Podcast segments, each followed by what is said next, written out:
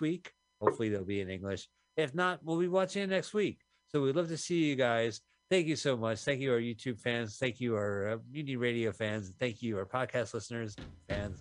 We will see you next week. Later.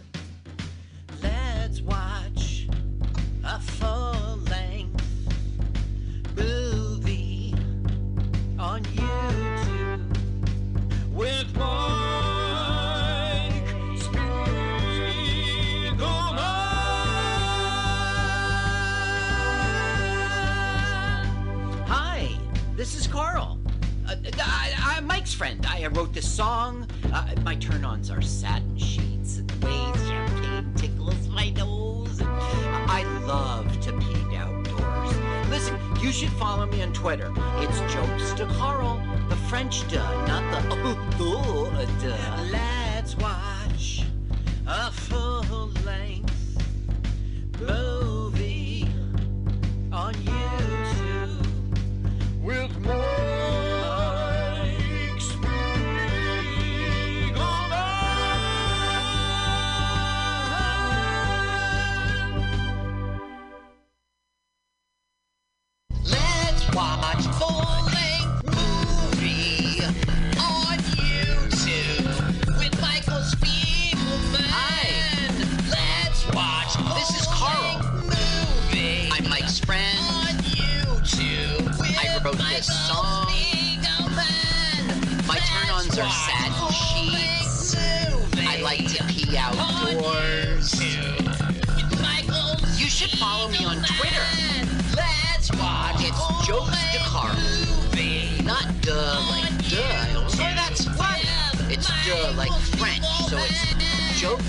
Jokes de Carl. Follow me now. With Michael Spiegelman.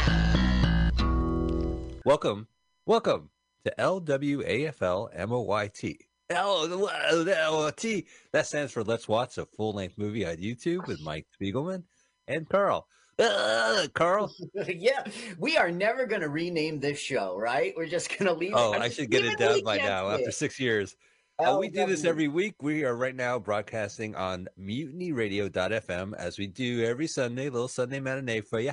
Uh, 2 p.m. Just go to type in mutinyradio.fm, hit the listen button. You could also find our streaming feed and add it to your podcast app, which I do. And we have a donate button. Uh, so you can donate to the station. We always appreciate it. You can do it by Venmo, you can do it by Patreon, or just go to the site and hit the donate button. See what what appeals to you. Check what out all the shows. What site? mutinyradio.fm. FM dot FM. I, I always type in .fm.com slash AOL. I still got 20 hours. Uh, and we also are on a podcast. It's by our acronym's name. That's why we say it up front. Uh, uh, eh. LWAFLMOYT. All right, Carl. And uh, I'll stop my stupid stick.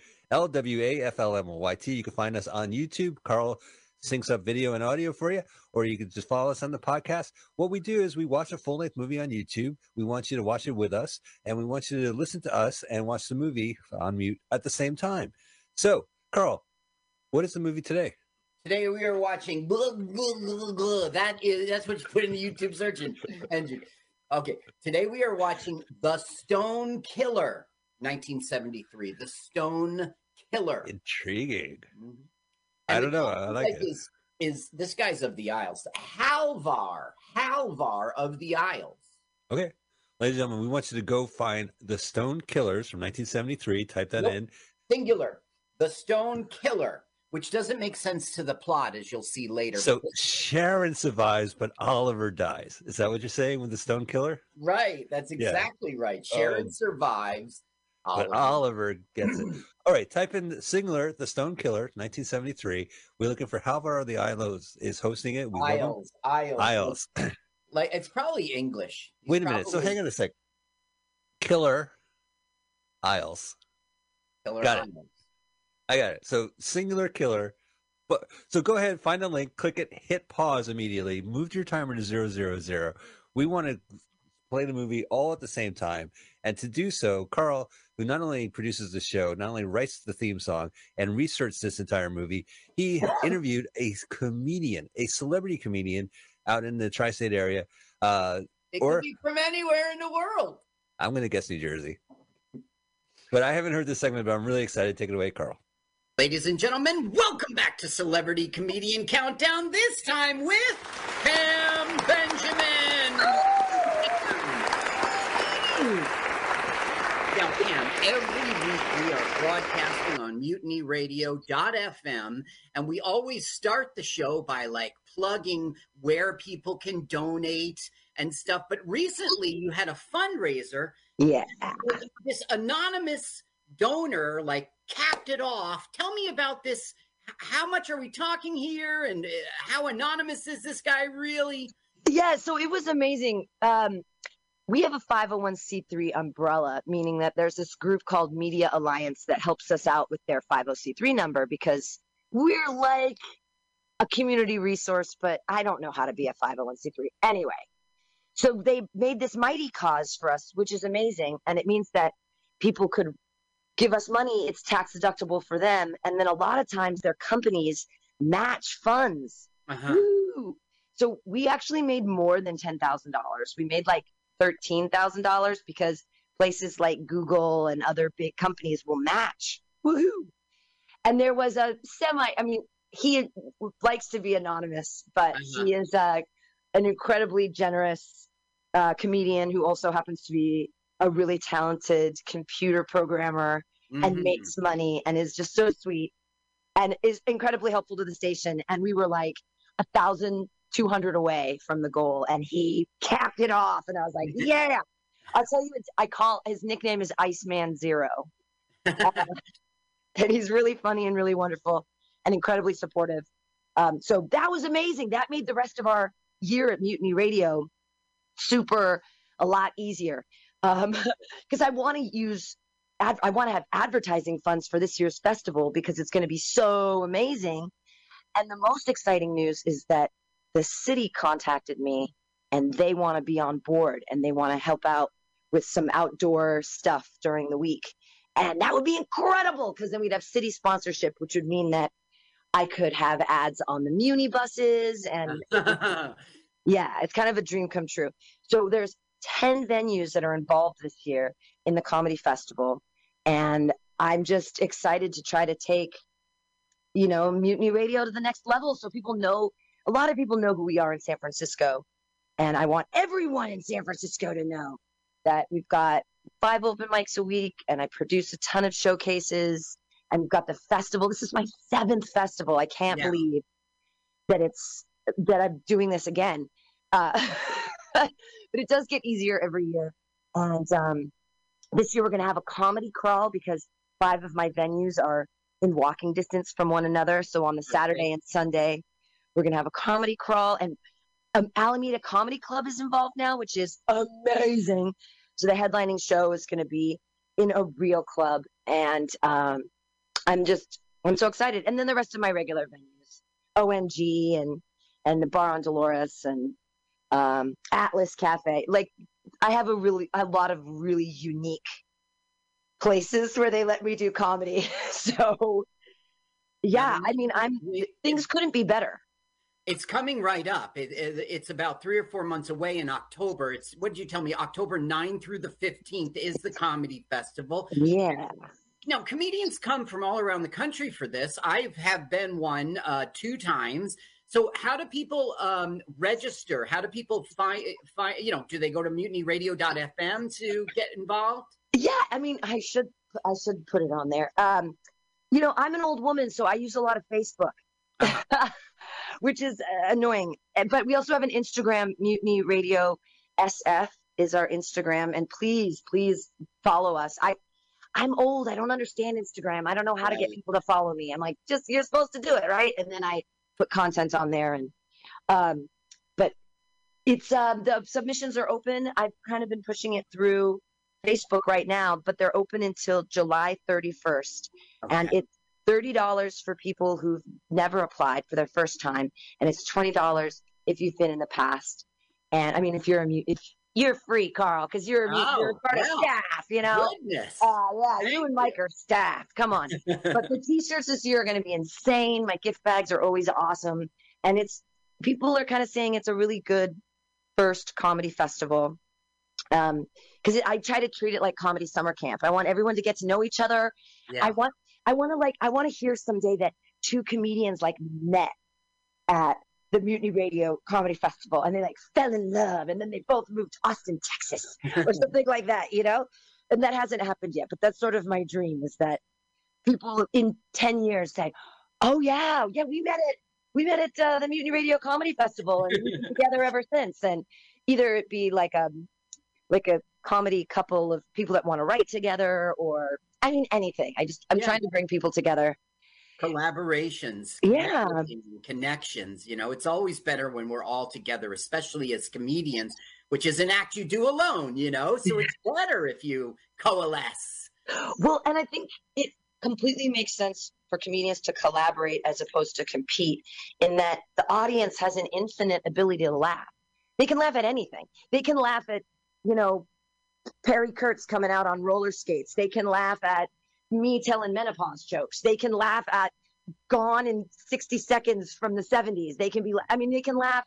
There's so many, they can love puns. They can, you know, it, they can love cute young white guys, whatever, whatever they like. It's, it's all there. Um, so I want to, you know, c- collaboration. And the other thing about that's great about the festival is that I've met so many people over the United States that whenever I do travel, well, I haven't since the pandemic, but whenever I do travel for comedy, I have a billion places to go, and everyone's like, "Oh, Pam's coming," and so then right.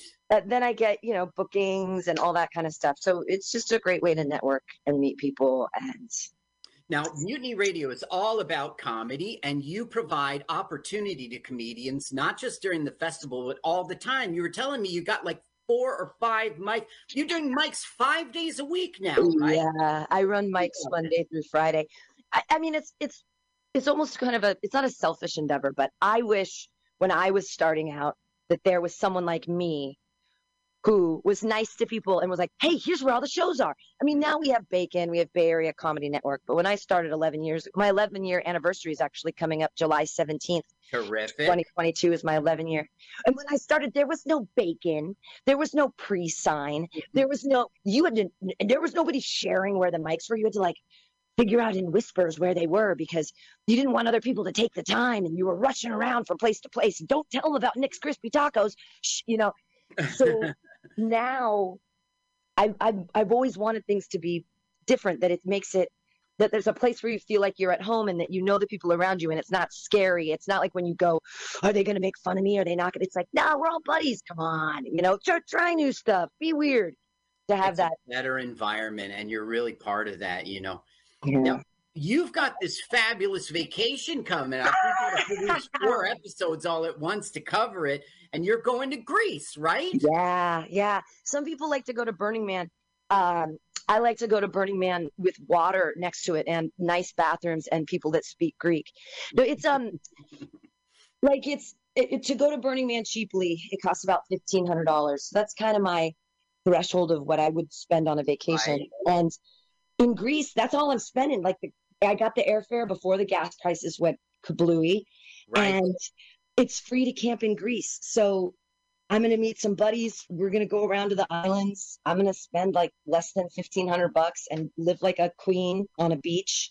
Um, yeah, and just not think about com. That's not true. I'll think about. I'll write a lot. I think, but I just I for I don't know who I am without comedy.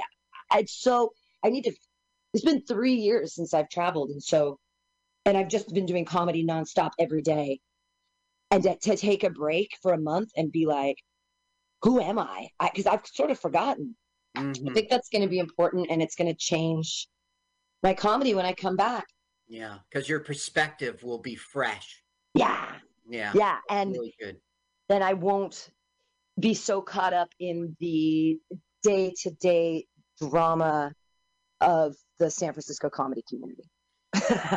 Yeah, no, I totally get it. You know, you're going to reset essentially. yeah. The only bad thing is that Greece hates weed. There's no weed in Greece. They're totally Oh. against it. So I'm just not gonna smoke weed for a month, which is Uh-huh. gonna be another cleansing, like life affirming, strange thing to do for me. I'm gonna quit smoking cigarettes and I'm not gonna smoke any weed for an entire month. And we'll see what happens when I come back. If I'm like still this enormous pothead or if I've, you know, if I chill out a little bit, and what happens when I don't smoke cigarettes? Like, Yeah, that's going to oh, be different. because I still run and work out and stuff, but I smoke. hmm So I'm wondering, you know, how much faster my mile time will be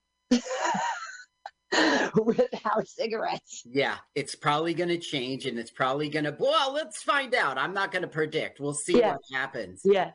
Now, listen about these uh, mics that people can. I just want to focus on the ones that are at Mutiny Radio. You have Yeah. Fantastic Clubhouse, you have Joke Workshop. When are these? Because people like that they're then broadcasting also on the air. Yeah, I have so many podcasts that are there in perpetuity. Mondays at six is Joke Workshop, and comedians do four minutes of material and they get four minutes of comments by their comedian peers. Like I take copious notes and try to be really helpful. Yeah. Uh, and that's Monday, 6 to 8. You can find it on our website in our index, mutinyradio.fm. You look at the index, Joke Workshop. And then Fridays at 6, I run happy hour. And that's from 6 to 8. And same thing, you can find them. And uh, that's tonight. And Yes, it it's. Really, it's really great. You'll listen to, you'll see, this is the other thing. I was talking to some comics the other day, and they were like, all the guys that are past at Punchline right now, like, they used to be mutiny people. I'm like, well, I don't think they're not like used to be. They still show up. But yeah, like Ryan Levine and Ian Levy and Brooke Heineken and Louisa Isbell and Marty Cunny. I, I mean, I can people, um, all the people that are now like doing bigger and things in the community. The kids that are starting are like, they started at Mutiny. I'm like, yeah, you guys want to look through my lists? Like, I have everybody's name. It's just, it's, it's amazing if you think about it. I, I and I don't want to do one of those flex things, but I should one day go through all my old lists and just type everybody's name who's ever done a set at Mutiny, and it's thousands of comedians. yeah, and there's some gems in there, you know. Yeah, yeah. People who are doing like great. They moved to they moved to New York. They moved to L.A. David Bory, the voice of Comedy Central, he did a show with me back in like you know 2013. So everyone's Mhm. kind of been through the doors. Okay, now Pam, how can people find you out there on the internet, social media? Now we know about mutinyradio.fm. You just plugged your Instagram. You're on Facebook. Is there a website also? How do how do people get in contact, get involved, not just with Mutiny Radio, but like about you and booking you, etc. Yeah, you know it's pathetic, but it's Facebook, baby. Like I. I, I might I am Mutiny Radio, so if, if you follow our Instagram, Mutiny Radio SF, it really is just Pam. There's no Pam Benjamin. Mhm. Like I, I've always hid behind the Mutiny name. And you can, I mean, I'm such a Luddite. That's one of the things is if I get these grants that I've applied for, you know, I'm going to be able to have money to hire people to do all those things that I don't know how to do. I'm 47 years old. I don't understand. I can't. I, I'm on the phone right now talking to you. It makes no sense to me. I appreciate that. I can't. The world is moving so fast, and I, I want to be a part of that. But then again, I don't. I can't learn these new skills. But I understand that people understand that and that they should be paid for that. So hopefully, when I get Yeah. these grants, I can, because not everybody's good at everything, and technology and connection through social media just isn't my strong suit. Yeah. So uh, it's one of those things I kind of want to offload to some child for money at some point. Yeah, that's right. Because that would perfectly augment and support, you know, that would be the part that's missing, filled in by these youngsters. It's a good plan. Yeah. Yeah. But Okay. uh, you can find me, I mean, honestly, and it's, I'm just so embarrassed, but Pam Benjamin, Facebook, it, Yeah. and Mutiny Radio Director at gmail.com if you ever want to get in touch with me directly. Totally. And, uh, and thank you for saying, is the is this comedy submission on the website? Because honestly, I don't know. um, I link, I usually link the Facebook and the website, but or I have a person do that. But I need to do that because that's one of the ways that people will say, ah, I can submit. But Yeah. I've already had like 46 submissions and there's still a month left open, which means, I mean, last year I only had 100 submissions. So I'm already like, you know, in the last two weeks is when people really hit it gangbusters. Yeah. the, the best thing about this year is that because I have so many different venues of different like caliber, I can have, I can offer more opportunities to more comics. So maybe there are some comics who aren't as seasoned. I can still have them come out and do a bunch of shows and experience the whole festival.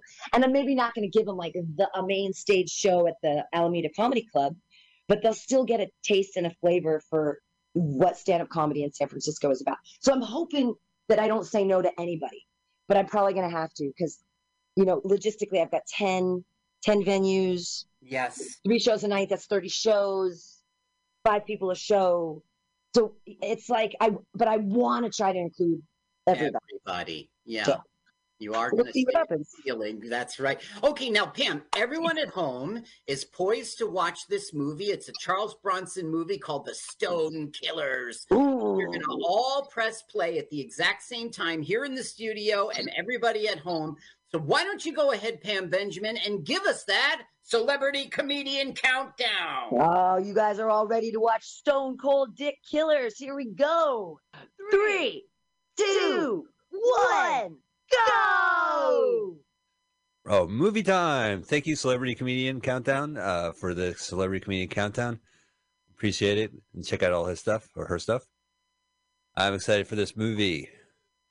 It said Columbia. Originally, this was United Artists. Now, look, uh, if you got the sound up, we're hearing birds chirping. What a nice. I don't hear birds chirping. Interrupted by the deadly streets of New York, the dirty roads and alleys of New York. So, are you saying that New York City was all nothing but flowers until Chuck Bronson showed up? Uh, he's right there, right? That blurry face. That's Chuck. And he is heading in, just like Dirty Harry. He's not waiting. They've got the place surrounded.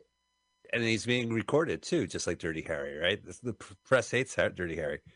He goes, Oh, I told him to go in. Oh, no, sir." They call you Dirty Sergeant Callahan. What does that mean?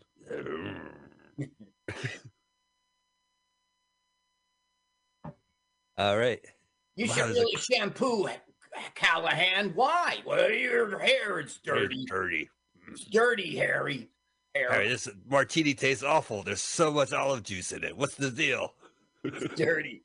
Dirty. Okay, so there's somebody up there. It's a young Hispanic kid, and he's like, "Come on, kid, you got two choices." You know, he's being tough cop, but at the same time, he's not just going in there guns blazing. He's giving this guy a chance. But then he's gonna kill the guy. Uh, yes. It wasn't. But it was by choice. Yeah, I mean, he had no choice. Well, I think he had a choice. Down, look, guy turns around to shoot him. That's why he gets shot. But Uh, the place is surrounded, and he's heading down a fire escape to the cops. Why shoot the guy? Just he was gonna shoot down. him. He had a gun right in his face. No, but that's what I mean. Stick yourself back in the apartment, let him run downstairs, and get busted by the whole city. Right. The whole city's there. They must have had a stuntman union issue because that guy didn't fall down. He just like leaned over He the. hung. Well, thank God. So he's handing in his badge and gun because he is in fucking trouble. Oh, for shooting someone in front of the CBS Oh, yeah. News. Yeah. hmm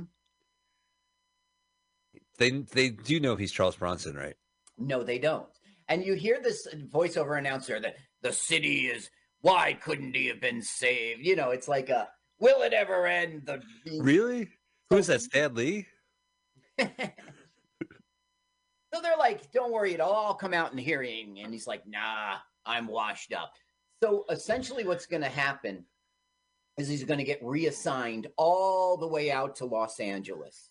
You know, they, they, they essentially fire him, but get him another job. Oh, and the other coast, three thousand miles away from them. Yep, that's right. you are out of here. We like you. We don't want to fire you, but you are of. Homicidal cops. It's a bad image. We're sending you to Los Angeles. Yes, if we if there was land past Los Angeles, we would put it's an ocean. We would have put you there. Santa Monica would have taken us. The city of Los Angeles, it is. you are relocated to Hawaii. Sweet.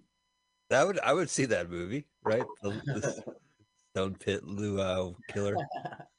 the pineapple killer.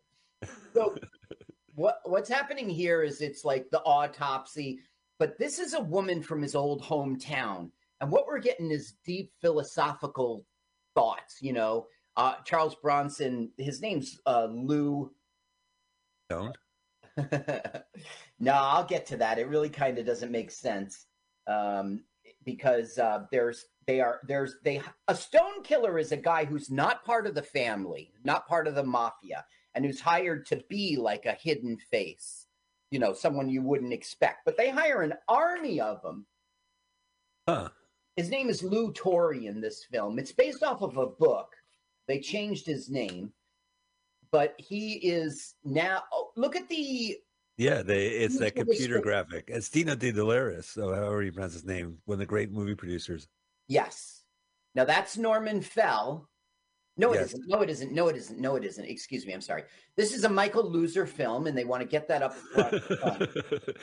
Michael Loser, we've done Michael Loser films, right? Michael yes, Winner. we have, and you already knew of him. He was like a a big guy on uh, talk shows in England. He Yeah. had a restaurant column every week. He he we when uh, we watched go, when we watched Going Bananas, which was a Cannon film.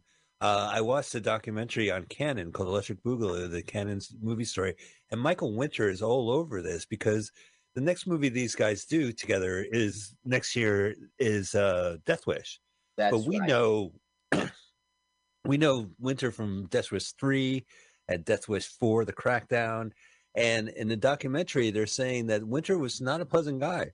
That he did a lot of nasty stunts and he just was kind of a crass like so some of these stunts in his movies i wonder like how much people are really in pain because they're really nasty i don't know Well, in this film, there was only one serious accident. It happens in the parking garage at the end.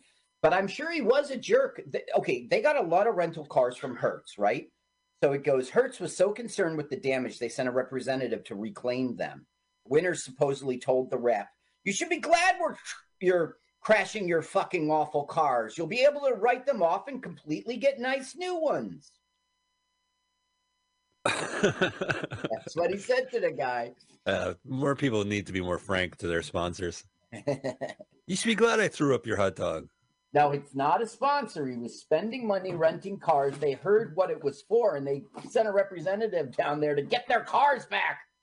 a complete state of death that's even a stupider name Well, he'll even say that line in the movie, "A complete state of death," and it isn't like highlighted. He just says it offhandedly.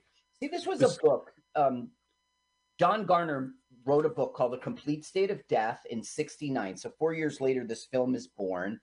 Um, it was his second film. He did this other book called The Liquidator in '65, which they made into a film, and um, it, they changed a lot of stuff. The original book was in the United Kingdom, and then moved it to the U.S. Yeah, well because it was new york city and now he's in los angeles so they're they're hitting all of the, you know I guess yes. Um, so it, it, it was called Derek Torrey in the book, and now he's Lou Torrey, and um, I don't know. It's very loosely based. charles does not call lewis what, what's the first name the original name Uh, Derek. derek Ow! wow Now, this is Lipper, and he is going to be the first one to start off our plot. Now, there's racism going around. The guy frisking him right now is the father from the Waltons. oh what do you know So he's using the N word like crazy. And Charles Okay. Bronson is like, Your Southern hate is showing. Like, Charles Bronson is a little racist in this film, but in this part, it's supposed to establish he's the good cop. Sure, Right. he's dirty Harry, but he's honest, he's fair, he doesn't just kill people for no reason, and he's not a racist. Oh, good for Chuck. I didn't know. I didn't know that about Chuck. I'm gonna have to apologize to his family. so now um there he's pressuring him like you're going to go away for a long time our justice system isn't kind to your kind so th- he tells them what room to go to and they go into that room and find a guy named armitage okay Cool. George Armitage, the director. no now you see this little person Yeah. he's just there for eye candy they'll never do anything with him again Well, you know the the the SROs in the '70s. there were some seedy places, huh? uh-huh this With is some skid row characters. Who the Oh. hell are you? It's oh, they show pixelated. Kisses them. Fucking cops. Yeah, there wasn't another better copy on YouTube. No, I, I bet. You know, sometimes with these copies, if you minimize it, it's less torturous. You know what I mean? Uh-huh. But I'm watching this on the PlayStation, so I want to see it all. So Armitage is like, I know your face, but I can't make the name. He goes, I sent you up for two years, that kind of thing. Oh, right. Yeah, yeah. He's a he's a old mobster. Norman Hey. Fell. Norman Fell. This is the reason why I picked this movie, Carl. I went to IMDb, I looked up Norman Fell, and this movie was available. Did you also get the Boneyard off the same way, or you bumped into the Bone? Norman Fell was in the Boneyard, which we saw, and I think they blew it. Remember in that film because he looks not like Mr. No, he at all. no, he's not. You know, he's clean cut. The one thing you can say about Norman Fell, uh, in Bullitt and in this movie, uh, when he acts, like in uh, Ocean's Eleven, right, clean, tight suit, cropped, tight hair. the you know, graduate. But in the Boneyard, he let it go. He had like long hair and he had a mustache. mustache, yeah. He was had a ponytail. Ponytail, right. And I didn't kept look like, arguing that the director's a dummy. The director has Phyllis Diller not wearing a wig. We're talking about the Boneyard again. You can't let this movie go. Okay, well, Armitage says, You're gonna need me. I can tell you about Wexler.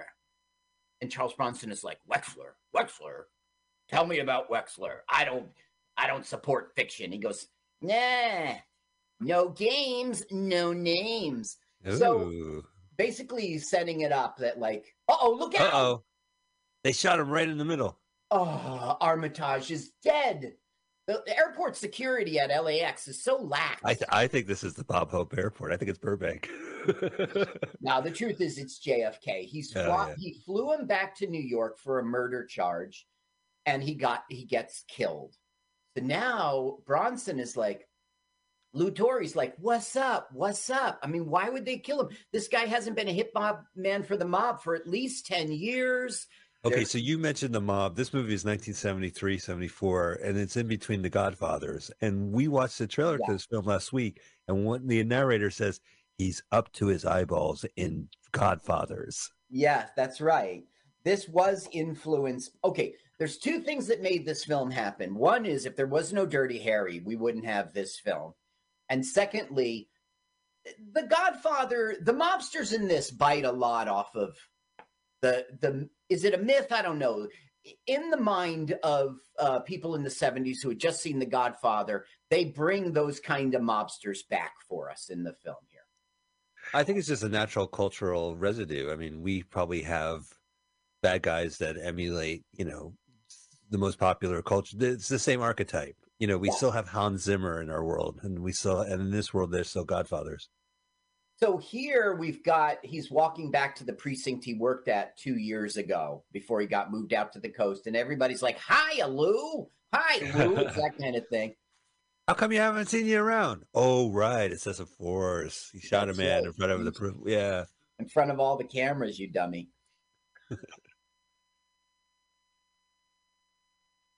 so now he's like going over it with his old captain. Why would they kill Armitage? He's not of any value. Does the name Wexler mean anything to you? Wexler? Wexler? Never heard of him. Run it downtown. See if it rings a bell with anybody. is that your Charles Bronson impersonation? Yeah.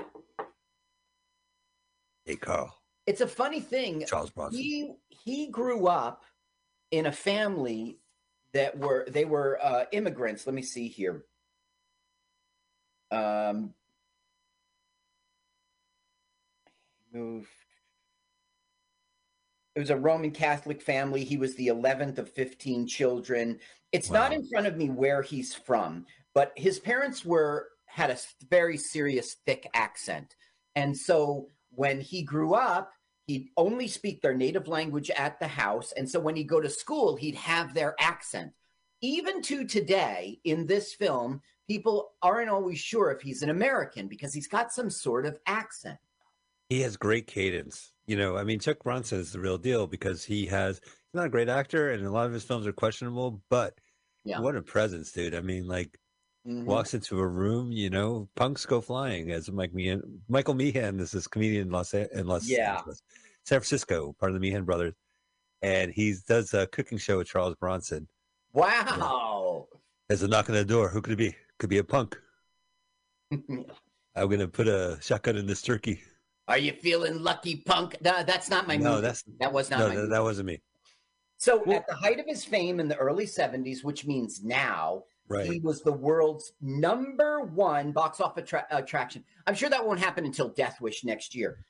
He got a million dollars per film after that, which in that in That's pretty good 1970s money. Yeah. Well, you know, as we say, that's a lot of money. I mean, that's the equivalent of, of a million dollars in 1973 money. Yeah, in, in 1970. Okay, so now they're strong arming JB, who sells pot, and he's bragging right now. Go ahead, turn up the sound because he's got a funny voice. Okay, I on a second, He's Carl. bragging about his pot.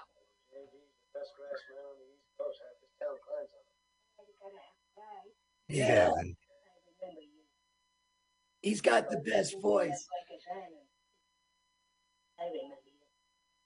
Yeah, so once again, it's another old um, guy who Ch- Chuck put away, you know. I remember you. So they're like, we could bust you right now. You get five years for this because of your record, or you can keep your ears open for the airport killing, you know, where Armitage. They want any information that you have about the guy who got killed at the airport. They don't. JFK, so this-. So we're still in New York then, right? Yeah, he's going to be in New York for a little while. He came in. Oh, here you see, they're ruining this guy's fish yeah. because he's, you know, he doesn't pay their protection money. I think they're sending a message about him swimming with, No, no, it's no, it's sleeps with. they're putting gasoline on his fish to ruin it. Okay, now we're gonna meet our main mobster, and you'll know his face. Yeah. Do you think it's because the fish were Joker fish? You know, the, the smiley Joker fish? I don't know of that. What is The that? Joker pu- put uh, toxins in the, the water of Gotham, and all the fish had Joker Jack, faces uh, right, Jack from the 70s. Wait, Jack Nicholson won. No, no. I, I, Jack Nicholson had one where he would make people force smiles, but Mm. in the comics in the seventies, they had a nasty run where he would poison the water, and all the fish had Joker's face on it, like the, the Gotcha. makeup and the smile. They were Joker fish, Okay, now this is Lipper. Right? guy I remember him getting beat up by the cops. Yeah. So now he's freaking out. He's talking about we're getting a lot of Nam stuff. He's talking about how pe- they perform lobotomies sometimes on prisoners. He's like, "You're not cutting me. You're not cutting me." He goes, "What we did in Nam was crazy, but we never crossed the line like you guys." You know, we're having a big. Basically, Nam is fresh in the mind of everybody, and there's you know the stone killers they hire are all vets Veterans. out of Nam, and we're going to get a lot of Nam in this uh, film, talking about how unfair it is and everything. City jail, how generic. yeah, I was about to say. Okay, Oh. now this guy is that reporter on the Hulk who is always following David Banner around. Yeah, what kind of newspaper finances that? Like, you know what? You tried. I'm going to put you down on the beauty pageant down the street. No, man, I got to go to Montana. Apparently, there's a doctor helping people, a drifter doctor. with green skin. See how we got in on the wrong side of the car? Didn't he? Un- yeah. Today, with our bucket seats, that's not relatable. But back then, when you had a couch as your front seat, the love seat, The love seat. Perfect for the drive-in. his name is Jack Colvin, the Hulk reporter, and in this film, he's called Jumper. Best known for his role in the ta- as the tabloid reporter Jack McGee in the Incredible Hulk's television franchise. 77 to 82, that's a long Oh, run. look at that. That's some Goya. Or no, Velasquez, I guess. It's, uh, No, you Uh, were right. it is Um, Goya? Uh, Goya. It's, uh, Zeus eats his children. Here it is. The unsettling poster Bronson's character has in his apartment is a detail from Saturn Devouring His Son, Saturn. by Spanish artist Francisco Goya. Nailed it. Yeah, no, I can relate. Really, really um, haunt him. I guess uh, they didn't have any Bay City roller posters at the time. Now, Jumper's going to meet this guy who's like a jazz sax guy, and he's listening to it right now. They're basically part of some sort of mobster plot kind of thing. They got to steal a car, change the plates, drop it off at this other place for another guy. It's like they're they're pawns on the chessboard of this mobster. More like lipstick. What? The guy looks like a giant six foot lipstick. Oh, does he? He's uh, an interesting character because he's like this jazz sax guy and he's active and he's a swinger. He goes both ways and um, uh, he, he won't make it till the end, though. Oh. Look at him standing around waiting for David Banner. Don't get me angry, Mr. Colvin. You wouldn't like me when I'm angry. You say that to me every week. I haven't got you angry once. You're not even ticked off. You're not even irritated. Yeah. I'm irked. Oh. Okay, now this guy you can't see from the pixelation, but that's Angel from Rockford Files. Oh, really? Yeah. Wait, the father? No. The guy with the hat. Yeah. The father. Don't No, you who- remember in Rockford Files there was always like an informant he needed info off of, and it was that weak guy Angel. Right. I got you. No, I thought I thought it was a brief second the guy that always hangs out in his trailer. Like he comes home and he'll be like, "Hey, uh, Rockford, you got two voice messages. I could play them for you on your Yeah, wasn't machine." that an int- wasn't a voice message, right? It was an answering machine. Yeah. That was a interesting opening. How it would always be a different people calling on the answering machine for Rockford. Yeah. we There's John Ritter. There's John Ritter, our cop, the- Really? and he is escorting Lipper right now. This is a couple years before Three's Companies. So him and Norman Fell will Yeah. rub elbows in this film. Neither one knowing what's to come. Can I use the bathroom? You be my guest, Lipper. Uh oh. Uh oh, it's jazz saxophone guy giving a gun to Lipper. Right. That makes a lot of sense. It's all part of the mobster plot. Come on, don't make a career out of it, Lipper. Can I help you, sir? Yeah. Hi. I like to use your bathroom. Okay. Uh, we won't search you. Go ahead. Freeze. Look, he's got city jail on his butt now. well, designer jeans were big back then. Now we're gonna walk out here nice and easy, escorting a prisoner. Got it, Tripper? Got they it, gave, Tripper. gave him a fake gun, right? No, he, he took his gun, dropped the bullets out of it, and returned it to Lipper and Tripper. Lipper and Tripper. That's right. Yeah. Uh, put the there's a gun. Now, Chrissy, put the gun down. That was another very special Threes company. that was when she was negotiating her contract. They were like, Seriously, seriously. You know, she got screwed. Come on, Suzanne Somers was the No, fucking star. No, no, no. Oh, your 14 year old ass was like, "Oh, I can't wait to see this guy trip over a couch." No way, you were watching. No, I've always hated that story.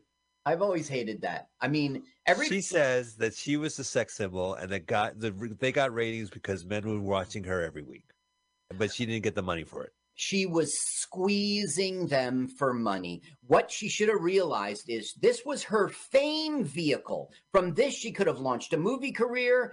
She could have gone on. Others did. Um, Not that really necessarily. true? Not really true, right? Jack Tripper was in a few things. Oh, oh, Jack Tripper was fine. We don't have to worry about Jack Tripper. But I mean, you look at Chrissy, you look at uh, uh, the other. They all had just regular careers, you know. but Janet, Janet, I forget her real name. Chrissy Hines, no, Chrissy. I forgot. Oh, Jan. No, I'll come to us. So, but what I'm saying is that she sunk. Okay, she was going for the money. She didn't get it. So she didn't say, okay, well, I'll stay on the show because this keeps me in the public eye. It will lead to more roles. No, she said, I'm out of here, as if she was going to go on to be this big, big star. She didn't. She went on to do The Thigh Master. Well, she also uh she has cook cookbooks too. Yeah, exactly, Mike. Yeah. She has cookbooks. She isn't in Mission Impossible 7, right? You don't have, people don't have to be in Mission Impossible Seven. You you get to- if you're not on an iconic TV show, you're going to be remembered as that role forever. So whatever happens, you know, you have to acknowledge that you have this connection to the public from this character, and also as an actor, you want to move on, or you know, maybe you just want to move on. You know, Bullshit. Okay, so Lipper has been shot by the same people who killed Armitage. They've shot him. And now we're getting more Nam stuff about how, like, Nam made him a psycho. No, look, I can't, I can't, I can't. I got to go back to this. Now, if Bruce Willis was on Moonlighting saying, this, I'm the star, I want a million dollars, and Right. didn't do Moonlighting anymore, he would not have gone on. Look how lax that place is. this is we love Lax. We see Lax all the time in our movies now. it's like the eighth time we've seen that little carousel thingy. Okay, I'm dropping uh Chrissy because I don't think I'm going to convince you. Okay, like, oh, she's a strong woman who made the right choice. Yeah, to do the Thigh Master and make cookbooks. I think she got screwed. That's all. But you know, it was she was the reason why they had She ratings. was herself. And they replaced her like that, Mike. And they even replaced that one like that. Meaning Yeah, because it wasn't. The show was still on the air and popular and had two spin-offs, The Ropers and Jack Tripper Do you, Restaurant. do you remember a show that's never on called The Dukes of Hazzard? Yes. So the stars of The Dukes of Hazzard said, "Fuck you, we're not doing the show unless you give us money." So do you remember that season where their cousins came over and they looked Oh, exactly? right. Yeah. they spent the season with these two lookalikes who happened to be the cousins of the the, the Dukes. And then they Okay, came back a year later. Goes, uh, ah, damn it, not Lipper. Um, Jumper. Jumper does what he was told. Takes the car to LAX, drops it off, gets on a plane to go to Louisiana for their plot. For their plot, but it doesn't work out. He gets busted. Now, okay, this is like you know, like the bad guy police chief commissioner. It's always that way, you know. Right. You guys are making it.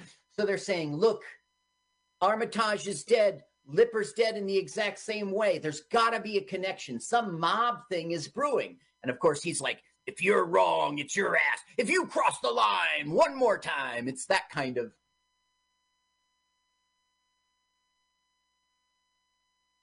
What do you do when you get out of the cops, Norman? I'm gonna get. I'm gonna rent apartments. I'm gonna. I'm gonna invest in real estate. Spend more time with my wife. Are you a big fan of the Ropers, the spin-off series of Three's Not at Company? all. Not at all. No, I was a no, fan of Don Knotts. Stanley, but it wasn't about Mr. Roper. It was Mrs. Roper that was the best part of that show. Yeah, she was. She just wanted sex. She was like a Peg Bundy of her time. She's obviously a fictional character. A wife who wants sex. Well, I mean, you know. It was Okay, Jumper, we're going upstairs. Why? Where are we going? To the roof. Upstairs. just to the rooftop. That's all. Okay, so now they know that Jumper knows something. So now we're going to see tough guy Chuck. uh, Um, okay, the car that he gave to Angel was part of the murder of Lipper. Okay, so he's like, Jumper, we got you on murder. He goes, What? Murder? I stole a car. He goes, No, no, no, no. This car was used in a killing. We're going to squeeze you. Now, when he says the name Wexton, Jumper goes like this. what? So Chuck's no dummy. You know something about Wexton. Cough it up. You can tell he's lying. His sideburns are turning red. I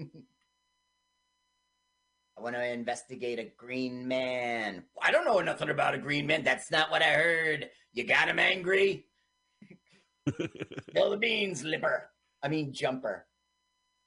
Don't, aren't, isn't he supposed to be handcuffed to the table?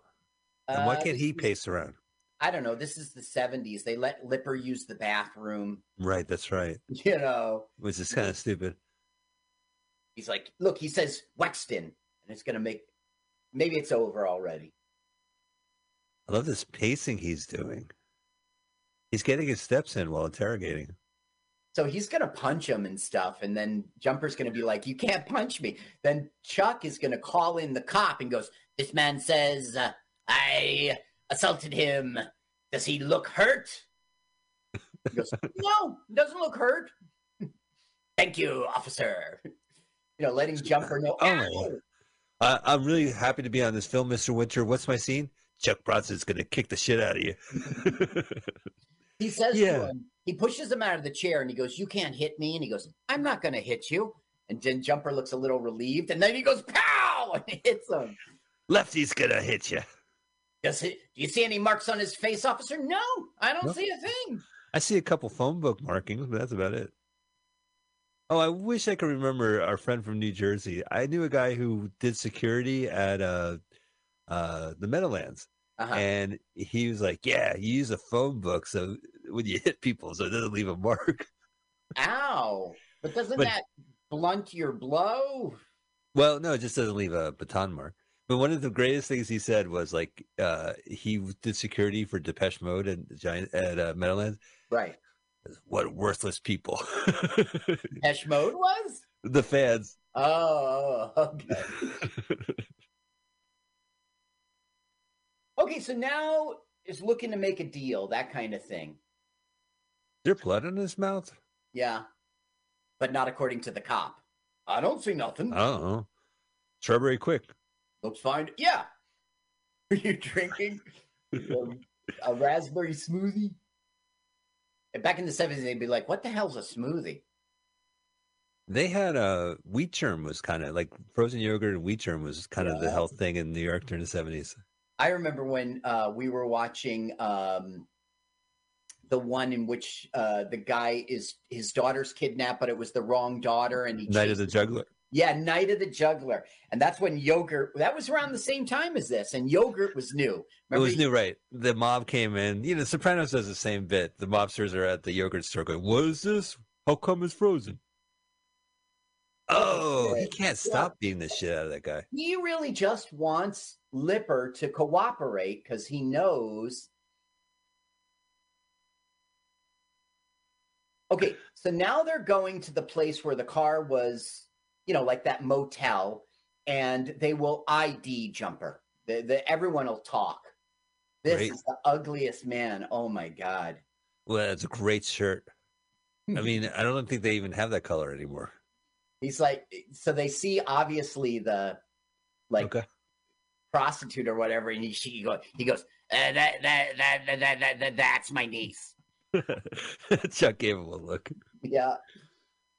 And, and niece comes out and is like, yeah, that's him. Look at his face is all even more. yeah, it's all bunt out of shape.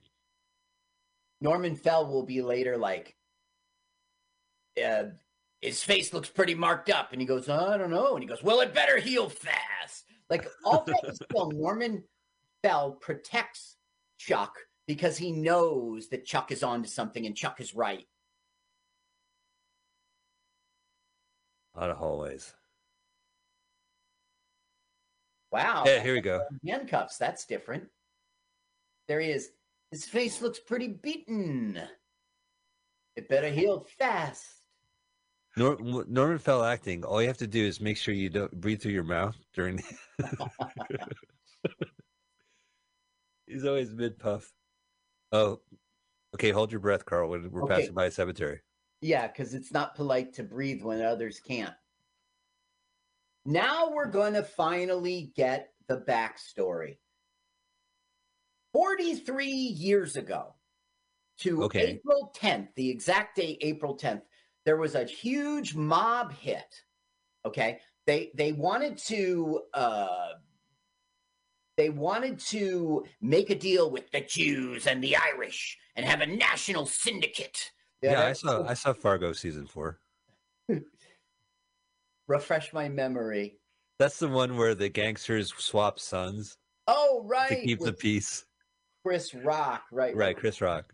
Okay, so what happens here is he's basically saying he's been waiting 43 years until April 10th will fall on the exact right day, and this main mobster guy will have a birthday. He's going to get all the heads of the family in the same room and do to them what they did to his relatives, which is essentially kill him. And that's what Truck will try to prevent this whole film. There's it. Angel. Can you see it's Angel? Do you know him from the Rockford Files? You know, maybe I I don't. You know, we we rewatched a bunch of Rockford Files in this household because it, it's on streaming and it's a good show. But I I remember the just the loafers who hang out in his uh uh trailer. You know, Right. it was I think it was his dad, but it, usually they'll come in with a paper bag and they'll pull out a bottle of liquor and they'll pull out a grapefruit or something like that, and they'll be like, "Yeah, I got you some milk. I'm gonna put it in your trailer fridge." okay, so basically, that's what we're finding out. It, as revenge and to get control of this syndicate that they made for himself on the same date at somebody, a relative's birthday party, he's going to have all the heads of the family in one place and they're going to kill him. Oh, well, that's a terrible parting gift for the guest at Uh-huh, birthday party. right. You, What is- what's in your gift bag? Poison? Bullets. Bullet? what you get? I owe you. I gotta. I will kill you later. I owe you. My bag is full of lead. It's you filled them full of lead. You filled them full of lead. That's what you told me to do, boss. Fill full of lead. Why did you stab him with the number two pencils? Well, boss. You said. Why'd you heat up the pencil before stabbing him with it? You said Well- fill him up with hot lead. Angel is a Vietnam vet. He's been a soldier since Pearl Harbor, 30 years, and now he's on the free market. And he is organizing this sting. That's not the right word at all. He's organizing this like massive hit for. Do you recognize the mobster's face? I do recognize him. I, I feel like he was in The Godfather. Wasn't he in Uh, the trial? no, he wasn't, but you're right that he's that kind of guy. Yeah. This is Martin Balsam. He's playing Al Vascari. He was in 12 Angry Men, Psycho, uh, as the private detective. He was at Breakfast at Tiffany's as a Hollywood agent. Huh. Now, I loved him in The Taking of Pelham 123 with Walter Matthau. He Did was he work with Mr. Matthau or was he in the subway? Uh, no, he was in the subway. But in the end, when he sneezes, Oh, that's that guy. Of course, Carl. I remember that guy. I love him.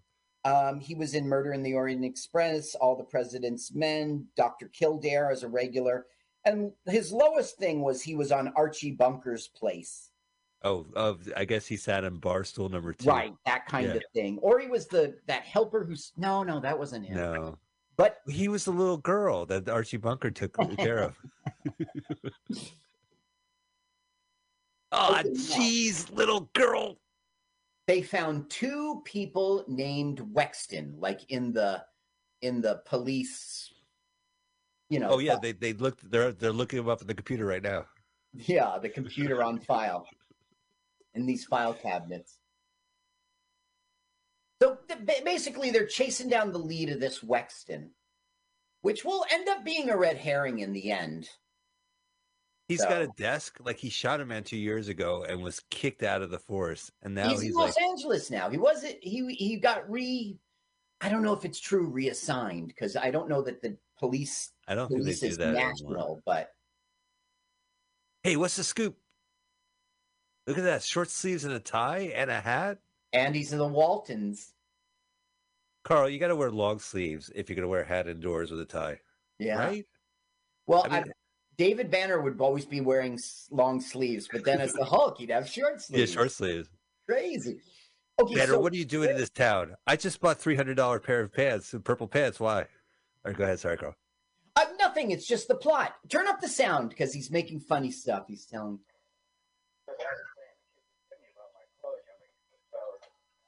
He's saying if you have nice, sharp clothes, they always come back in fashion. But then he says, if I'm taking you out, you're going to wear a brassiere. That's the part.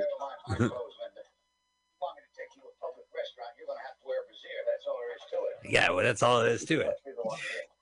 uh, and this is Jack Tripper. So they're on the they they found a, a list of saxophone players with certain names, and they're going to find their sax player now. He's still wearing the same uh, outfit. Yes, he is. He is still wearing the same outfit. Come and knock it down my door. Come and knock down my door. We've been waiting for. Um, so now we see that he swings both ways. There's his Right. like not I got you. boyfriend, but tonight's boyfriend. They gotta shame him. So they're going to take him downtown, learn what he basically they want to find out who hired them to, you know, one guy stole the car, that was Jumper. He's given them the names, you know, this guy did the killing. So they're they're on the case, but they're they're with the little fish right now. Gotcha. Oh, he's go. Escaping. Fish gone. And Jack with is like, "Halt! Or all Halt! aim. Halt or all aim. Halt! They're all aim." Yeah. Listen, wearing tiny whities and keeping them white. God bless you. The thing is, it's so dumb to go up to a place that you don't know anything about, knock on the door with your guns out. You're not gonna, you don't know what's in it. Why don't you watch the place for a couple days? That's a good point. And it's a nice what- neighborhood. Maybe you don't have time as a cop, but at least for a while, is anyone inside? What is his routine? When he leaves and goes to the grocery, that's when you pinch him, you know, Or you get a warrant or something. Or a warrant. Warrant oats. Warren Oates, who was great in '92 in the Shade. He's great at everything. This Okay, is so- that hippie cafe in LA from the early 70s. Right. He is on the he is going to try to find one of the Wextons. And she's like she's not here today and and he starts to squeeze her like I could have the health inspector down here. I could have the vice squad checking out you. So he goes, "All right, fine. Here she is." He is at this retreat. Um it's called uh where is it? Ashram. Does that sound familiar? Ashram of the circulating light. And basically we're going to get some hippie stuff is essentially But this What? is war. This is war weary hippies, though. This isn't like smiley '67 hippies. These are like the war has been going on for too long hippies. Yeah, you're right about that. I mean, this is 1973 and it was shot in May of let me see here. It was shot in like 1 month. Wow. Um, they had a million three to make this film. It was not a not a. you know, they weren't slouches. Carl, I'm going to raise the volume. I want to hear these hippies. Okay. That is the animal fat lodging in your brain and in your heart and kills more people than all the wars, all the I would like to bring up your next act, Carl. This is about why you should be a vegetarian. Oh, right. Because if you're eating a hamburger, you're basically eating a camel, his friend.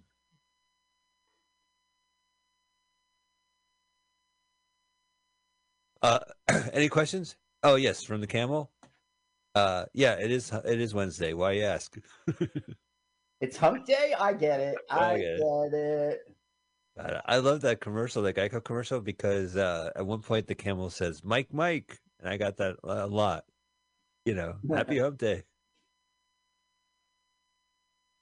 Oh, So the time to turn that was a good time to turn up the sound, but in this one, the Wexton girl is like actually proposes him. He goes, You got the time? You want a ball? I never made it with the cop.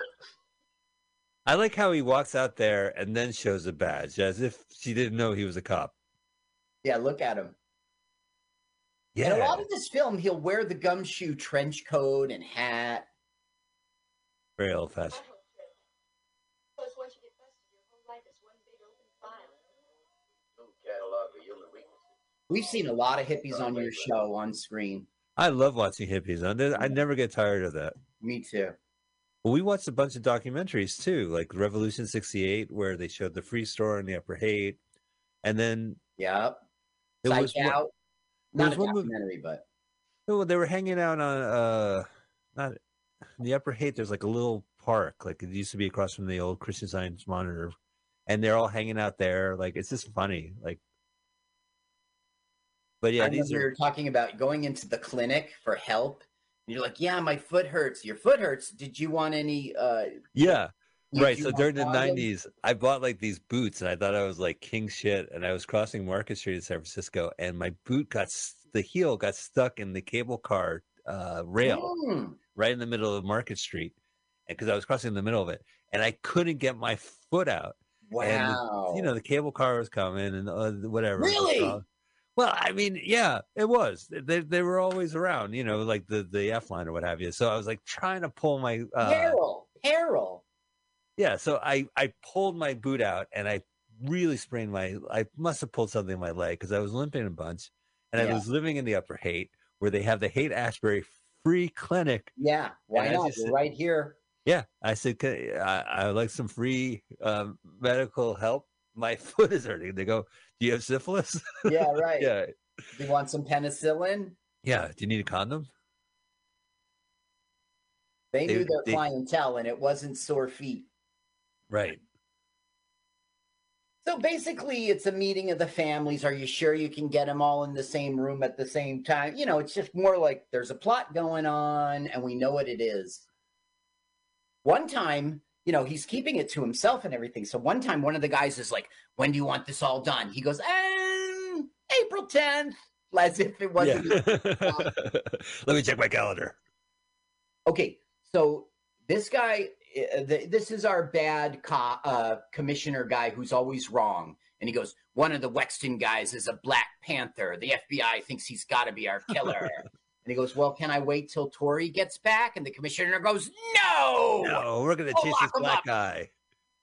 We're chasing the Black Panther. so that's what we're seeing here we're seeing like you can't arrest our black panther and right, he's not the he's the wrong Wexton. he- well yeah in the end there is no wexton it's the name of a hotel we gotta find this Marriott. So they the Waltons guy thought it was a big, a good idea to show up with like eight squad cars and raid the You know, Neighborhood. right. And so that will really piss off Chuck. He could have just gone in there and picked him up, but no, he had to make a big deal and have a lot of people It's- get hurt. Listen, Chuck knows the right way. You go in there, you tell him you're a cop, and then you shoot him. So now he's going to go, "Why, Walton's father? Why, you idiot?" and then Good night, John boy. and then Mr. Roper's going to be like, "Hey, calm down. I'll defend you, but I have to pretend like I don't like it." We need to have a meeting of the four families. Don't you mean the five families? Well, two are blended. Oh, because they married. Yeah, they got married and they're now one. Now, the guy who's Jumper, who played the detective, on, uh, the the reporter on the Hulk, this guy was in a comedy act in the '60s called Colvin and and Wilder. Did you ever hear of them? I am going to YouTube Colvin and Wilder after our They show. They were very successful. Ed Sullivan, Dean Martin show, Tonight Show, and they had this farewell appearance at Carnegie Hall in New York. Um, They were all over the stage in the United States and lots of television. They were a big deal, Colvin and Wilder, and we never heard of them. I'm going to check them out now. You know, we I have a lot in common with them because my farewell show was at Carnegie Hall as well. Uh huh. Really? How, Sorry, did you- what- how do you even get to Carnegie Hall? Uh, Say it. practice, practice, practice. practice, practice. Okay. Now they find a photo of the sax player, which connects the two. So he goes, and, and John Ritter missed it. He goes, You couldn't catch a cold. You couldn't catch your breath. He's like really insulting John Ritter. And he goes, Call in and get a replacement because you're coming with me. So Chuck has now made Jack Ritter, uh, John Ritter, a like plainclothes detective kind of guy. right. Oh, the old pawn shop. Not here in this scene. Well, they're looking for the sax player who buys lots and lots of records. So they're going Right. around. Now, this woman will tell them everything. She Where- probably hates and, every um, customer she has. Do you know of an annoying uh, record customer, record store customer? oh, you want to arrest him? His name is Tony. he lives down the street. Turn it up. She just absolutely gives all the information. I knew. Hey, you know Paul Long's fake attack cat? Well, try him. Yeah, Langley do gigs together. Case closed. Yeah, that's right. now Ritter is real nervous about uh, the people throwing rocks at the gate. Right. Yeah, Because just like 10 minutes ago, the cops came into the neighborhood and just yanked this guy out. right. So now he goes to one of the Black Panther guys who is sort of like an informant. And the Black Panther guy is like, You get Wexton back and I'll help you. And he's like, Well, I don't know if I have that kind of power. So he gives him, he tells him where, um, you know, he tells him, I'm looking for the sax player, Al Langley. And uh, I don't know, they're just sort of making a deal that Chuck really can't deliver. Okay. Like you get Wexton out and I'll get you Langley. That's the deal. Gotcha. Ooh, Seven Up commercial uh poster. Oh, it's the Uncola. Remember that? I forgot all about that. Well, because you know there's cola and it's just not what you want. Right. It's colored dark. Uh, yeah, it has yeah. caffeine. Well, Seven Up had caffeine. Seven Up never had caffeine. Cola indicates caffeine. You have to Oh, call your soft drink a cola. Caffeine. I guess Okay, Parks. Here we are in New York, and he's like talking to the police chief of New York. And he goes, You know, we don't like to get involved in family business. He goes, Hey, this is going to spill over. It's going to be your business soon enough. Basically, it's like a corruption at the highest level. Right. And this is when he goes, Oh, when do you want this killing done? And he goes, eh, I don't know, uh, April 10? April 10th again. Yeah, turn it up. Let's hear it because he does Sure. it pretty well. He's so casual. When did you have in mind? April 10th. Just uh, some random date. No, but that's a Saturday, boss. April 12th? So close to tax day. Okay, April 8th.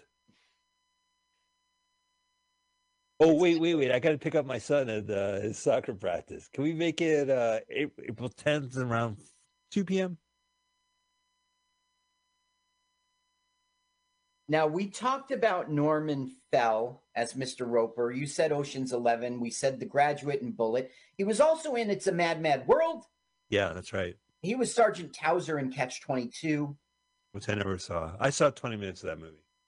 Oh, you should definitely see Catch Twenty Two. You read the book though.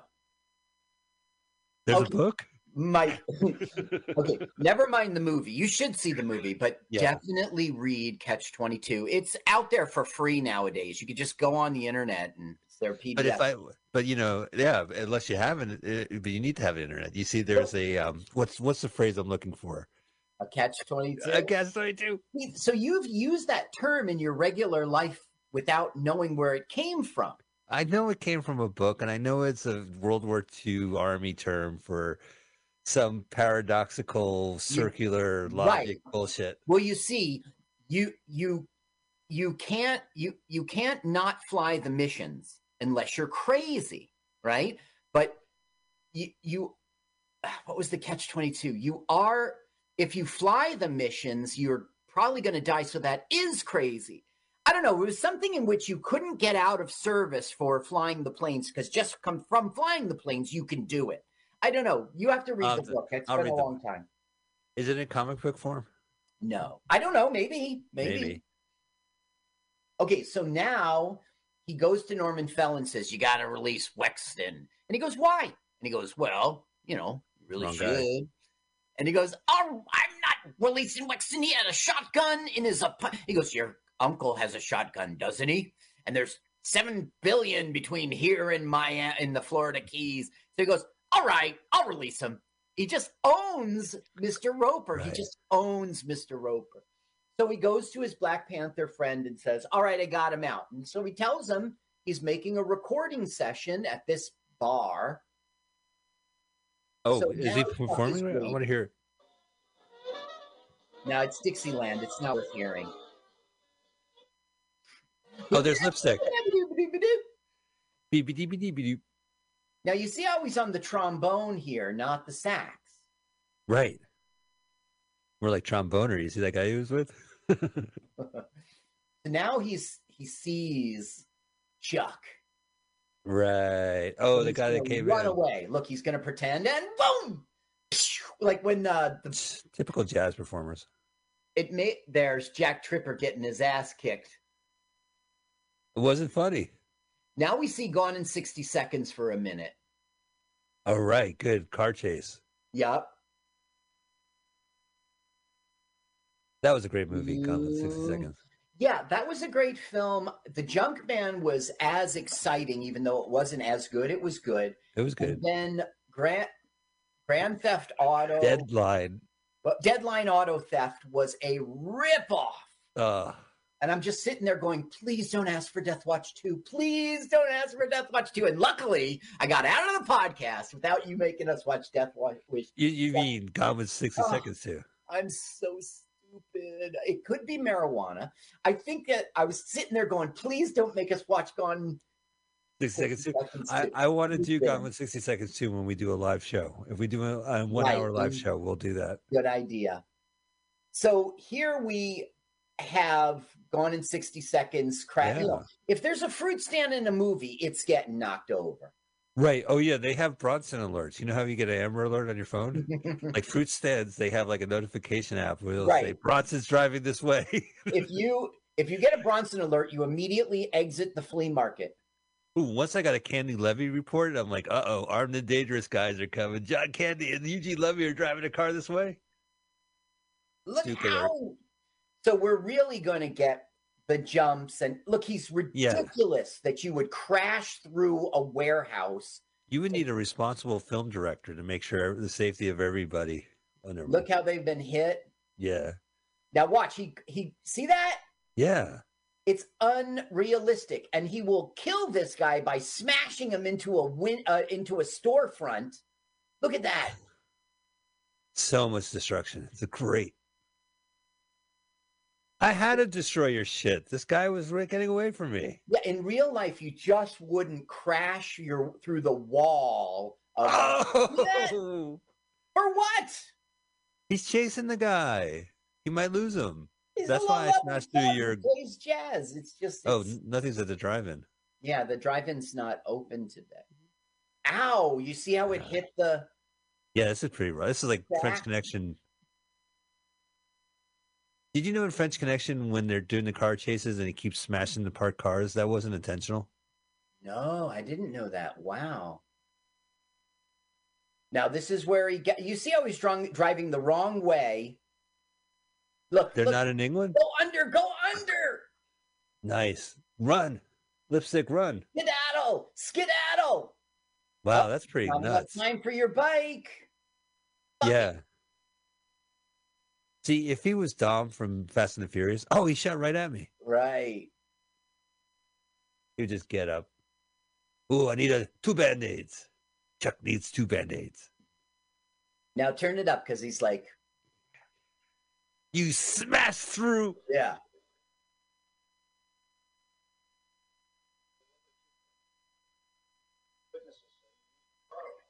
Yeah, that's what I wanted you to hear. He goes, "Yeah, this was no, eh, this was an accident." He goes, "Yeah, sure." And he goes, "Well, what would you call it?" Witnesses says you used a car on him. Ah, oh, there's is. Saturn.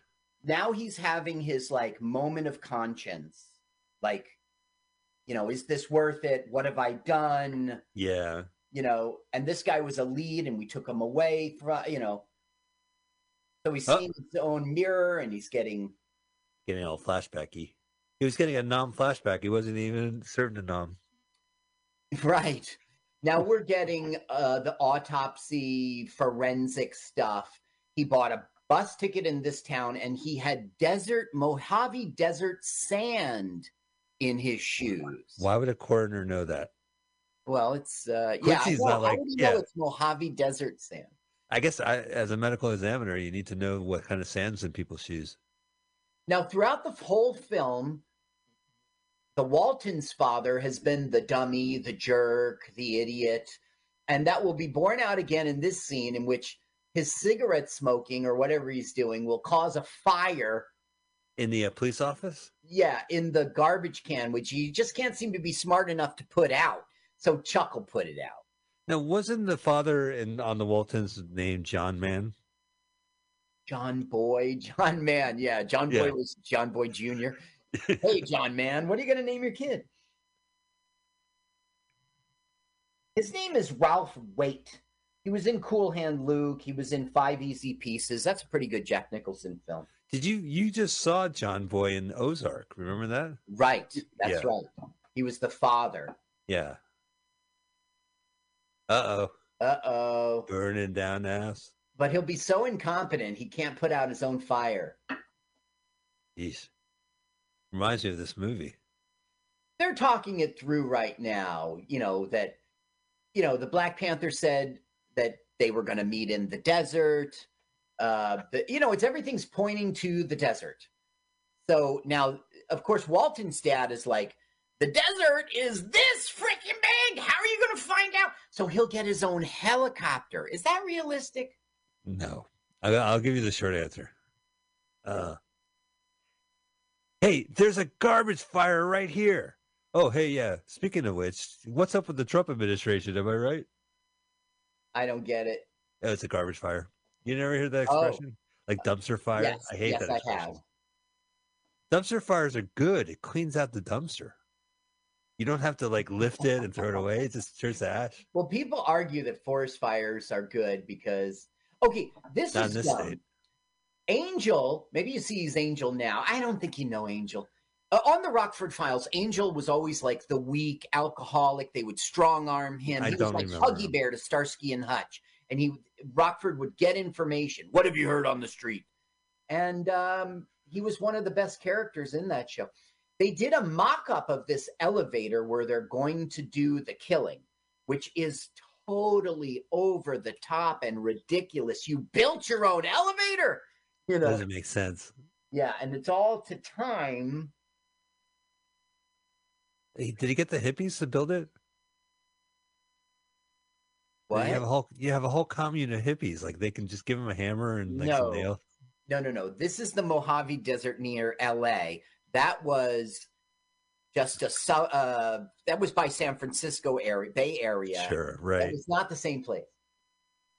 Anyway, he gets his permission for a helicopter, and he goes, "If if Tori's wrong, it's your ass too." Okay, now we're here. We don't learn it yet, but we're here at the Wexton Hotel. And this is where like the mob owns the hotel and there's going to be some sort of birthday party or whatever and the place is going to get busted. Well, I'm I'm jumping way ahead. Now we find out Angel's backstory, how he was uh, a soldier. What are you in this for? It's my job, sir. Go ahead and listen to him brag All right. about himself. it ever since, Korea now. I just put myself on the open market like the That's it. Oh, the open market. Yeah, he's a freelancer now. He doesn't work for the government. He's still He's- a soldier in his He's a opinion. pre Barry. He's like a proto Barry. what does that mean? There's a TV show called Barry where he's a he's a vet who still shoots. Oh. He's like he's an assassin after he, he came back. He came back fucked up. Is basically the. Gotcha. But he's he's not really a good person anyway. Charles Bronson shared a New York City apartment with Jack Klugman while they were both trying to be on Broadway. Oh, Klugman on Broadway. Music to my ears. Helix. Okay, here's their big chopper. And Mike, I know you not know a lot about um Well. I grew. I actually was born in a chopper. I grew up in a chopper, so Uh-huh. yeah, I'm a Choppolino. So this is a 1961 Bell 47J2 Ranger. Of course, I didn't need to tell you that. Yeah, I mean, Where you- the fuck did you get this information? What? Just look at it. Look at it. oh, right. That's registration and 73202 and serial number 1850. You can see. Now, um, in 1988, it was sold to a party in Australia, registered there, and was still registered as of 2017. So this chopper lived into our times. I went on the tour, the Stone Killer tour on it. Yeah. I don't have any post pandemic. Oh, you think you think they went out of business during the pandemic? Because Well, you can't fly if there's no, you know, it's a small enclosed space, you know. now, Jumper's been gotten out on bail and he's been Right. given instructions to take this bus and go pick up this car and get to the Wexton Hotel, that kind of stuff. The And that's what Weston Hotel. Well, they didn't say yet the Weston. He Jumper will actually tell that as he's dying. He'll say Wexton Hotel, and then Chuck will go, "Oh, was that arrested the wrong black man. Yeah, we arrested a Black Panther for no reason. I got propositioned by a hippie chick for no reason. Right. I could have gone all the way with a hippie chick. He goes, Uh, another next- time, another cop. next stop, bumfuck.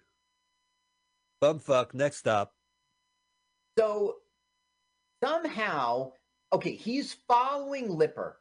Now, why is he, he? A second ago, he was in the air in a chopper. Now he's on the ground following In a Lipper. truck. In, in jumper, following jumper, and then in the next scene he'll be up in the chopper again. It doesn't make any sense.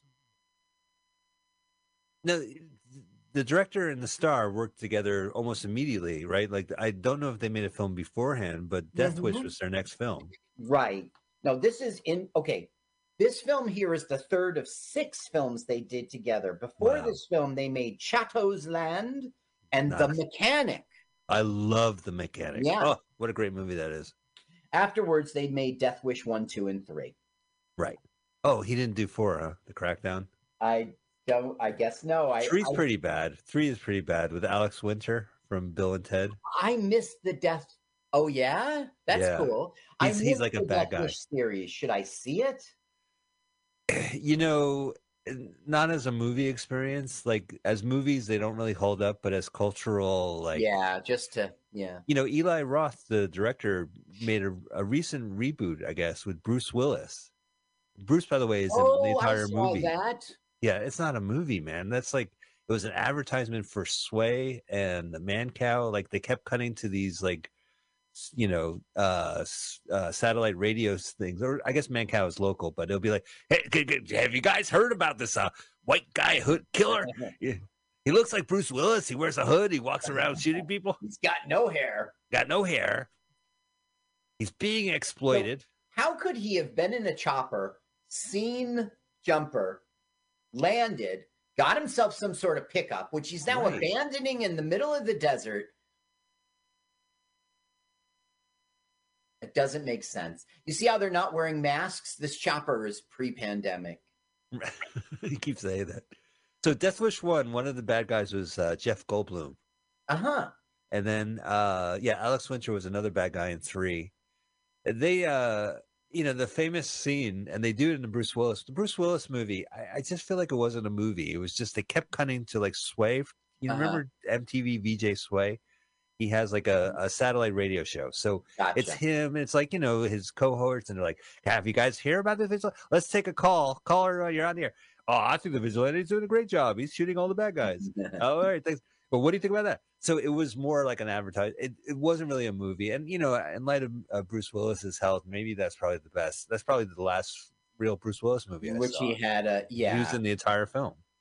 Now Alex Winter isn't he from Montclair where we grew up? Oh gosh, I don't know. I I, I think I think I heard that. Yeah, like that. Yeah. And um, he he made a really good documentary on Zappa. It's on Hulu. If you're a Frank Zappa fan, which I'm not, right. yeah, I would check it out. I I enjoyed it. You know, I actually learned a lot about Frank Zappa on that. You know, I am not a Frank Zappa fan, but he's so interesting. You still want to, yeah, you want to check out documentaries and Yeah. stuff. And Well, I did. Whoa! Whoa! Oh, he's okay. It landed on No. top. What happened is Jumper was going to meet them, and then they started shooting at him with the shotgun. He's like, "They double crossed me. They just want him dead because he has information, and Right. he will lead them to the hotel." Chopper. Chopper. One of them's Hello. dead. Bronson's killed someone. Ted 10 wins chopper news and gun shooting. Hands up. What a Yeah, what- badass, man. Weather and traffic uh, every 11 minutes. Weather traffic is shooting from a helicopter every 11 minutes. I'm on the news copter. That we saw in Gone in 60 Seconds too, right? Yeah, right. It would be great if like they pull out a gun. Now he spills his guts, Okay. right? He's he doesn't say, say, it's a I love my mom. guy named Lawrence and a bunch of army veterans. They, they killed Lipper. Something about a birthday party. at a hotel. We missed his reaction when he said Weston Hotel. Oh yeah, that's what I was looking for. Now, did you see how we had a close up on the mirror? This Yeah. director would do stuff like that all the time. He didn't direct Shaft in Africa, right? That was a different guy. No. Uh, he did um, Hannibal Brooks. It's a World War II comedy that people know. Um, he did The Sentinel. It's a horror film that was a big deal. He did The Big Sleep in '78. Oh, the And he remake, did Wonton, the dog who saved Hollywood. which I've been looking at YouTube every week. It's never going to be a free copy on there. I went to put it in my DVD queue, and Netflix was like, "What are you talking about? Yeah, this doesn't exist. Wonton?" I saw that movie three in the morning on a, a UHF station in the Bay Area, Mhm. uh, ninety something, and I to this day I rue that I went to sleep after twenty minutes. Oh, I watched the opening credits, which is kind of like a love boat credit. It has like a lot of Hollywood legends in it. So the opening Yeah, credits has I really like wish we could see it, but either on my Netflix queue or in. Okay, so now the cops will raid the mob hotel, and you get the impression like our film will end now, but it won't. oh, You we're gonna go into Act Three and then have an intermission. you think that the birthday party's going to happen here, and this is where they'll do the hit, Right. but that won't be what happens. Guns a blazing.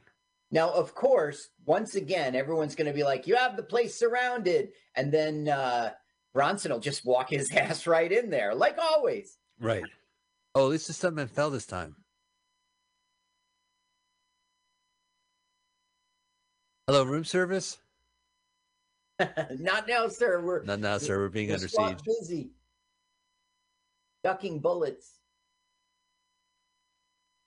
Now, once again, Walton's dad will do a crappy thing. He'll. By the way, John Ritter and and this guy will be on the Waltons on an episode together. Is that interesting? So that is interesting. Chuck Bronson will go cover me, and Jack Jack Tripper and you know John Ritter and uh, Walton's dad will be covering him, and then the Walton's dad will go, "You cover him. I'm going in here," and that'll lead to a death. And once again, this guy is the stunad of the entire film.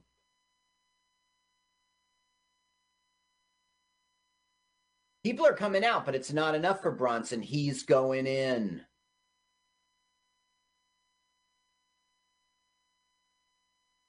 Pow pow. Whoop! Guy was sleeping on the roof. So this Now, is not the is final shootout?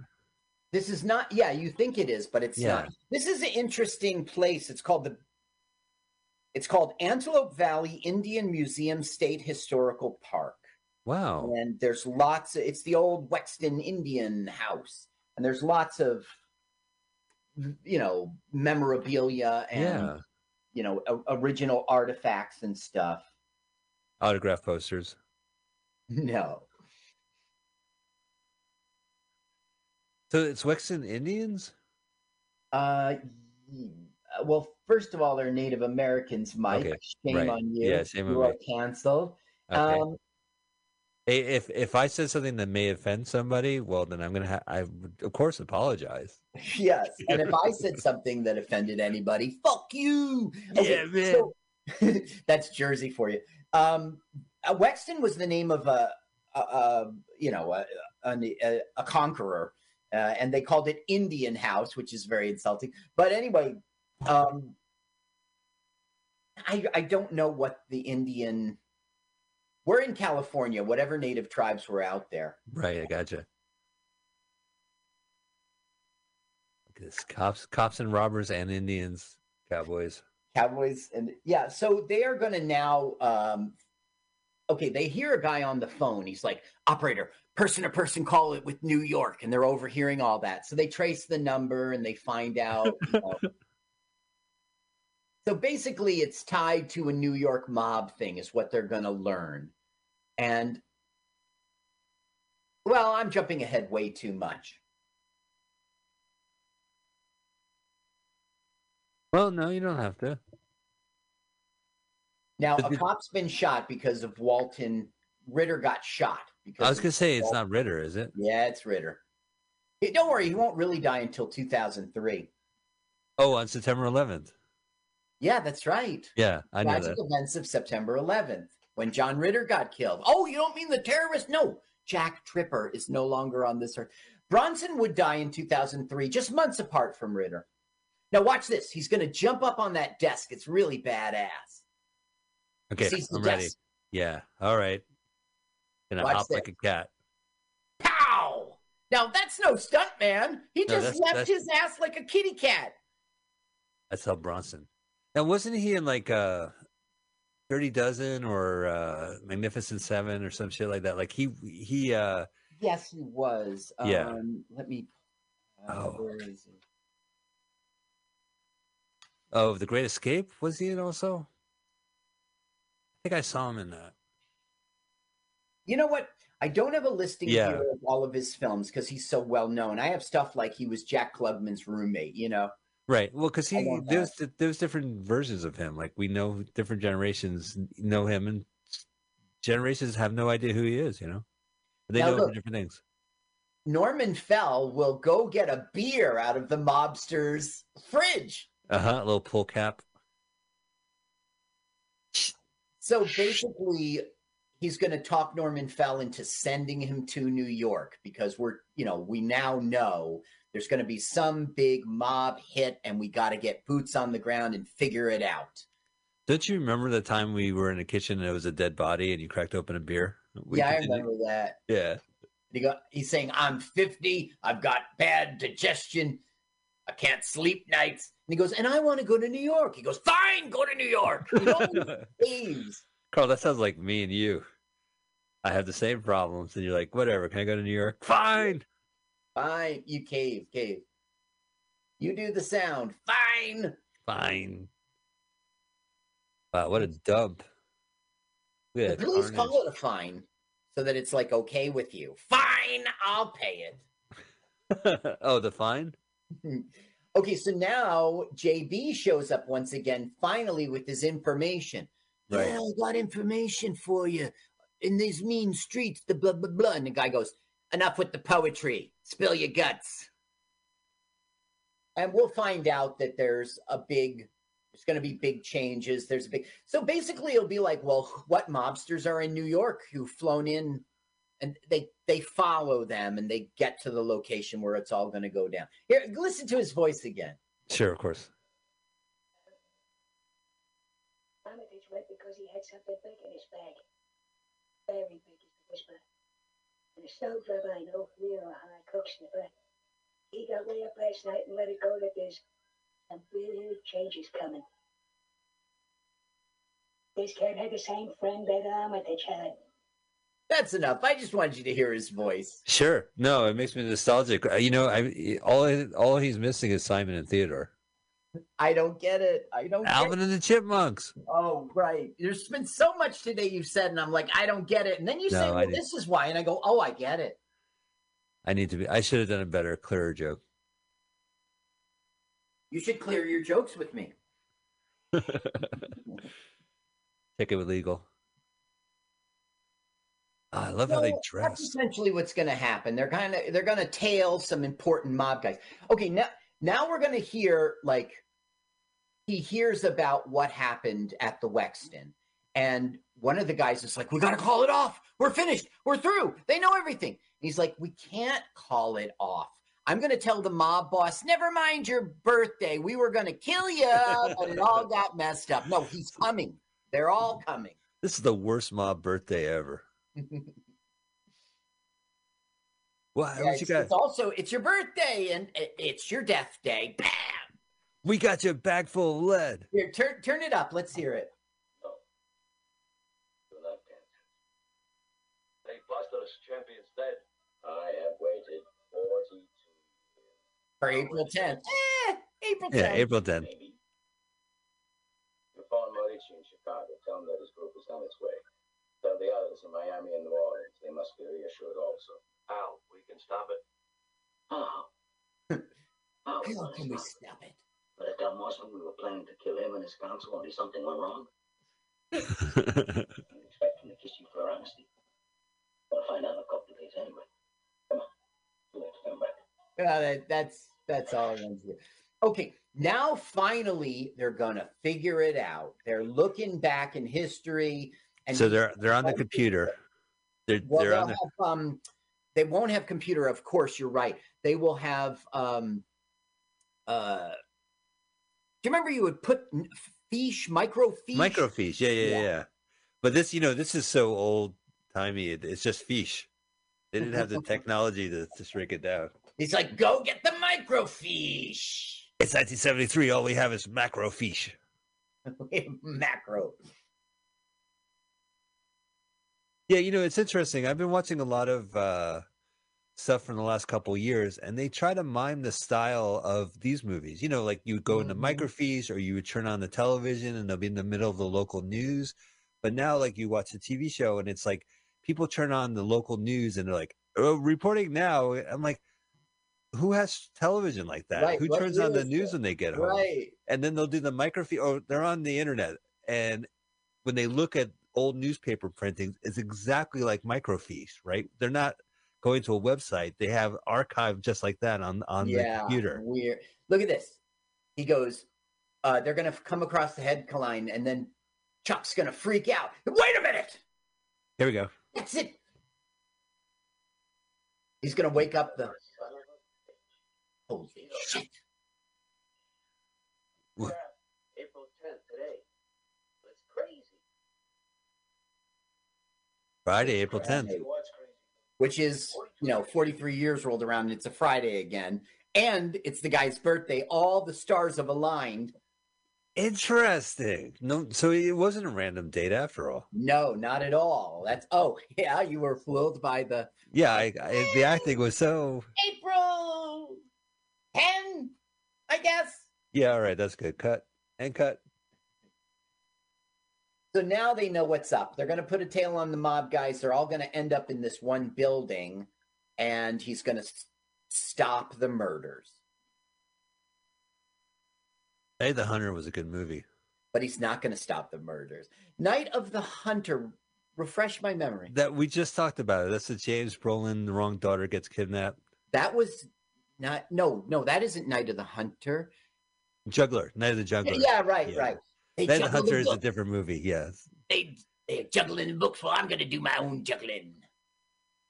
I'm gonna keep her. I'm gonna. That was a Ah, it's a good. It film. wasn't a good film, but for your show, that was a good film to. It was it was exciting.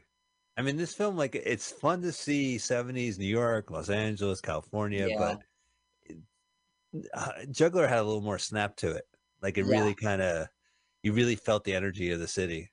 Right. It was nitty gritty, and they were Yeah. like in Harlem when Harlem was an impoverished place, and he's like, you oh, they'll go to Times Square, and he's like yelling at the the call the ladies in the booth.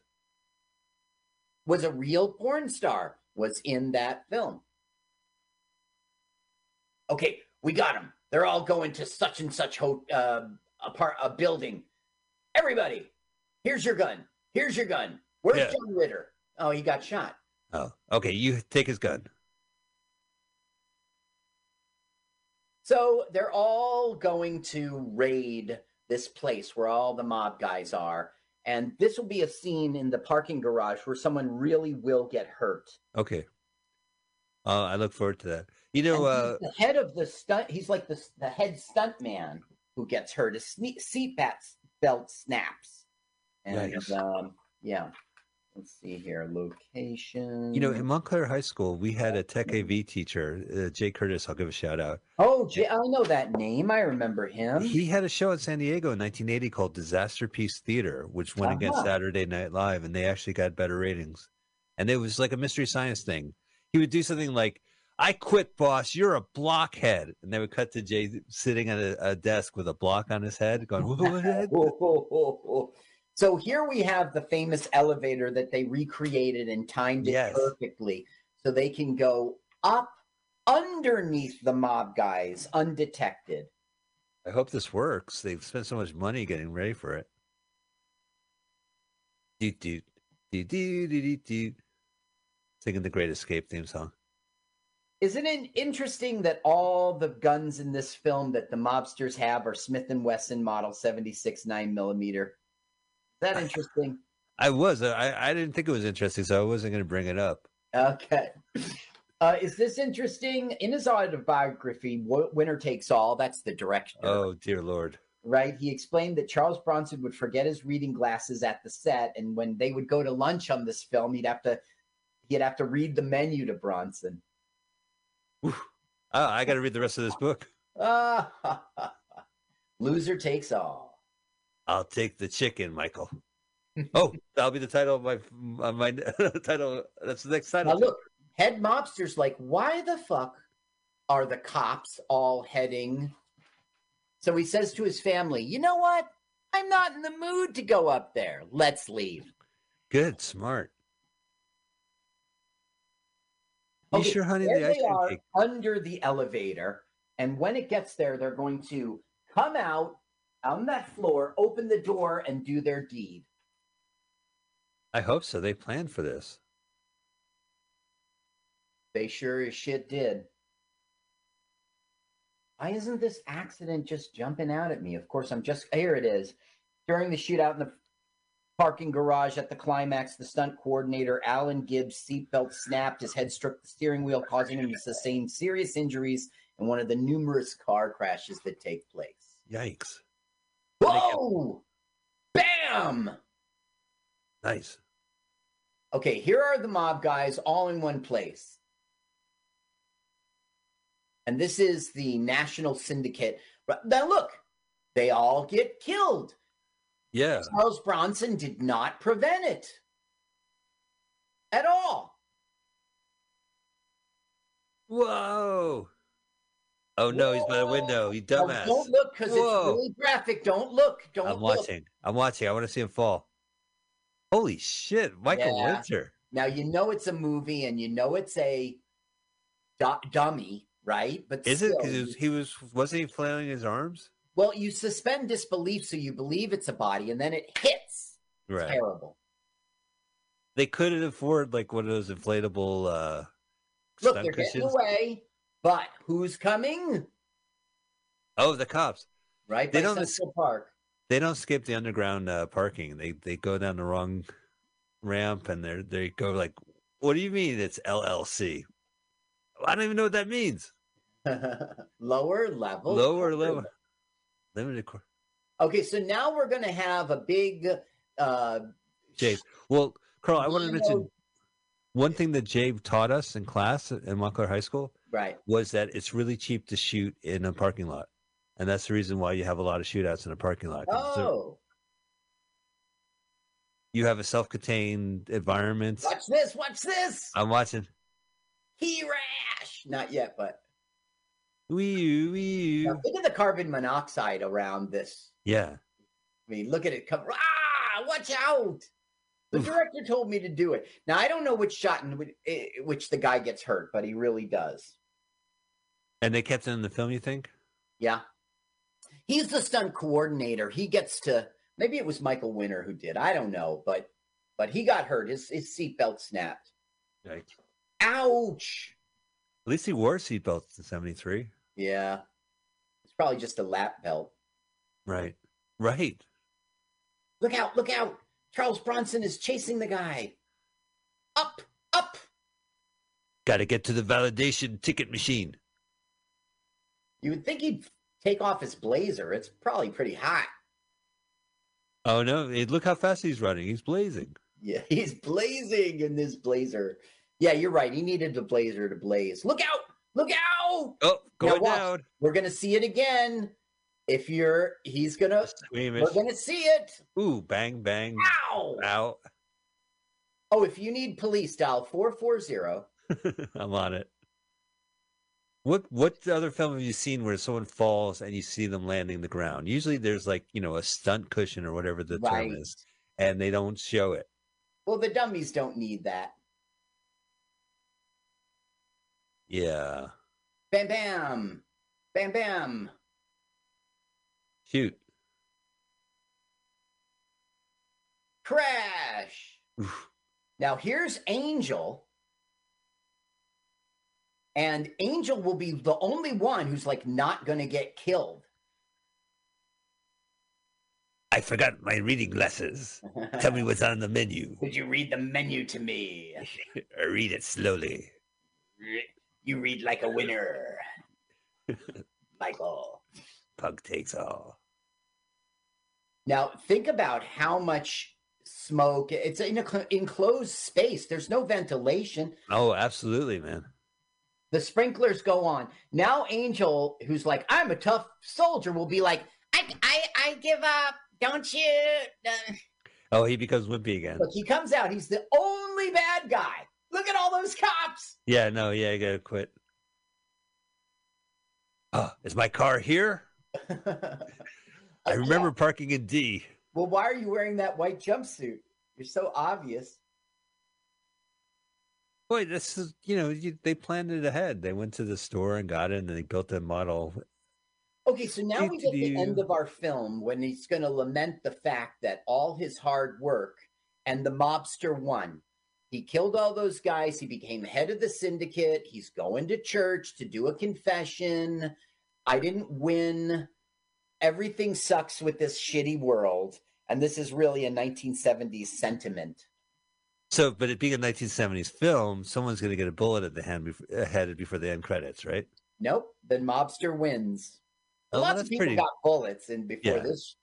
That's just as listen to him nihilistic. lament. Listen to him lament. I don't mean to be harsh, but I. The- We're hearing his confession, but it's I'm about Bronson. Criminal assaults, six thousand robberies. I, I won't play the audio. f- But, but this- why? That by Chicago, Boston, Philadelphia, Los Angeles, He's basically saying this world is crap. and all the other cities which I cannot remember. I just want to hear Bronson. Skins, you just did a hit. Oh, I feel much better. Oh, my Why soul was- feels. if Michael was playing it, we would hear lots of Bronson lamenting. Oh, I didn't realize that Bronson was over voiceover. I feel so good Oh. after confession. I, I like I I skip out of the booth. Feel I remember the last time you were into confession. The, I was like, "Bless me, Father, for I have sinned. I am Jewish." I'm lost. this is not the synagogue I was supposed What, to go to. what are your sins, son? Confess. Well, first of all, I'm a Protestant. Well, ladies and gentlemen, that's the end credits uh, rolling up for the Stone Killer. Yay! What you think of this movie? I enjoyed it. Um, I enjoyed being in in uh, the seventies again. I enjoyed Yeah. seeing the hippies. I enjoyed seeing him as a tough guy, but not the dirty Harry. He was a tough guy who was like uh, uh, not just randomly killing people. He always had some bad excuse. I don't know. I enjoyed seeing Norman Fell. John Ritter's performance was very flat, but what do you want? He was playing a Yeah, cop. he was a kid. You know, Right. he was he was Tex Ritter's son at that point. right. He was Tex Ritter's son. Wow. Uh, yeah, I have to say it's it was okay. You know, like uh it wasn't as I think Michael Winner and Chuck Bronson made some terrible movies together, and Uh-huh. this was not really one of them. Also, it's a nice break from three gone in 60 seconds in a row. I know. Can you believe that? It's nice to kind of clean our palate after watching Poor three. audience. Yeah. Oh man! All right, ladies and gentlemen, we're going to close on that, of course. So tune in to Mutiny Radio next Sunday at two p.m. We'll be there, and we'll be uh, doing this movie. And don't forget to subscribe to our podcast, of course. And YouTube channel has the movie uh, on it. Carl, where can people find you? Yes. CarlSucks.com. Bingo. Nice. Hey, Never a website was spoken. I started a Zoom open mic. Yeah. It started in July. when- it's called Mystery Mike. If so, uh, check it out. Are you the mic or is it a microphone? It is a standard, oh, uh, I guess, open mic uh, stand up, but I have one booked guest Mm-hmm. who's going to do something outside of stand up, and he is the mystery, or she, the mystery guest. So Oh, it's a mystery mic. guest. So that Like way, smuggling? Yeah. So if you're a comic who likes to do Zoom shows, here's a show for you. If you're an audience who likes to watch a show, check it out. I got a ringer in there. So how can people find it? It'll be on your Facebook page. You'll be. I think it's. Uh, I can't mention. I can't mention the details because the site's not up yet. But it's Oh, okay. going to be a thing. It's going to be a All right. thing. We're Mystery Mike. MIC. Of course, it may not happen, but if it did, The it should happen by now. You should get MikeSucks.com. Well, yeah, there's photos out there. Ladies and gentlemen, thank you so much. Carl, thank you so much for watching this movie several times, researching Yes. this movie, talking to our celebrity comedian countdown. Audience, thank you so much for uh, watching or listening to our show and watching the movie with us. We'll see you next week.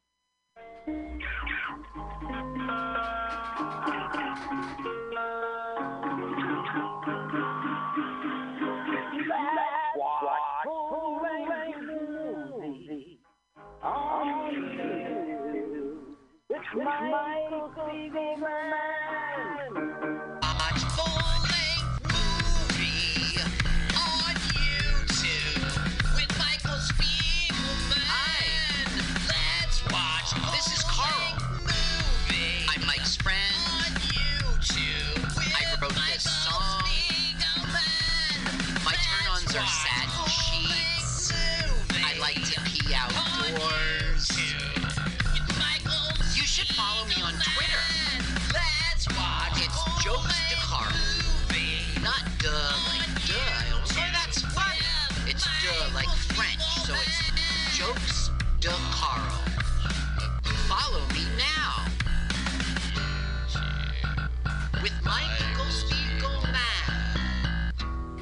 Let's watch a full length movie on YouTube. L W A F L M O Y T rolls off our tongues. My name is Mike Spiegelman. I came up with every idea known to the universe, and I'm with Carl. Hi, Carl. Hey, and I'm glomming onto your coattails. Good ideas you got. Thanks, thanks, buddy. Yeah. we watch a full length movie on YouTube, and uh, you join us. Let us watch it. Wh- What's the movie today? Today we are watching The Most Deadliest Game, 1932. That's what you put in your search for The most dangerous game. Oh, excuse me. the Most Dangerous Game. Yeah. Which is not uh, Tiddlywinks. It is hunting. Oh, please, let's get these jokes out of the way. It is not Naked Twister. Hardly Othello. It's, it's listen. It is not IRL Clue. You do not have to get a lead pipe in the and and uh, get a, a mansion. In the yeah, in the pantry. Oh, this is not dual. Monopoly. Uh, all right. Well, uh, I think we got those jokes out of the way. I Okay. I can't believe I was playing Monopoly and the Senate came and and bu- broke the game up. Really? Yeah. That is dangerous. It's not the most dangerous game, but We, you know, So we're not even going to play pub- this hour-long movie. Let's just keep these the most dangerous game jokes going. the publisher I like is Film Movie Video. What Oh. a generic. Hang on a sec. I got to go find that. So, is this the colorized version we're watching? Uh, oh, wait, wait, wait. We No, could- we you know could what? I go- got the black. No, let's do the colorized because we support colorization. Oh yeah. Okay. We like Martin Alexander Bernard. Okay, I had that queued up, so it's part of my unprofessionalism as I hit pause, as you shall do as well. As you heard, I click pause. I, I the link for Most Dangerous Game Colorize, Martin Alexander Bernard. We are going to probably post our own version on this shortly. So uh, as our feed is down, uh, is it is currently sick. Uh, but we do have all our previous episodes have been posted and archived on mutinyradio.fm. Type in mutinyradio.fm. It'll take you to pcrcollective.org. Go ahead and click arch- podcast archives. Click LWAFLMOYT. Thought I could do that one. And then you'll see, like last last four or five episodes, has not been posting on the feed, but it is online. And Carl Right. did a, a great number uh, putting together one of the films, uh, Coffee Tea or Me, on YouTube. So subscribe and like. Hate to say that. Hate- And really- comment below. Oh, Uh, call to action. Ugh, my tongue feels nasty saying that. All right, well, I hope you guys click like and subscribe and comment below and click the link and have it on zero zero.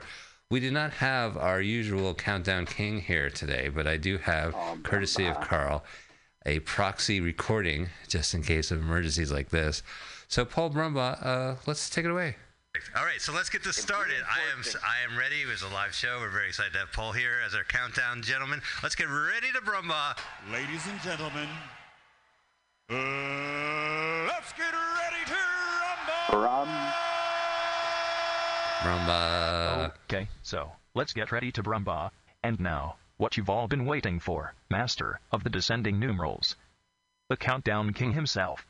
Would you please welcome Mr. Paul Brumbaugh? All right, guys, you know the drill. Put that finger right over that triangle and do it in three, two, one, go. Okay, here we go. we're RKO. Radio. Yeah, by the way, this is Morse code for Hire Me Warner Brothers. I'm available. That was a yellow uh, transmitting uh, station.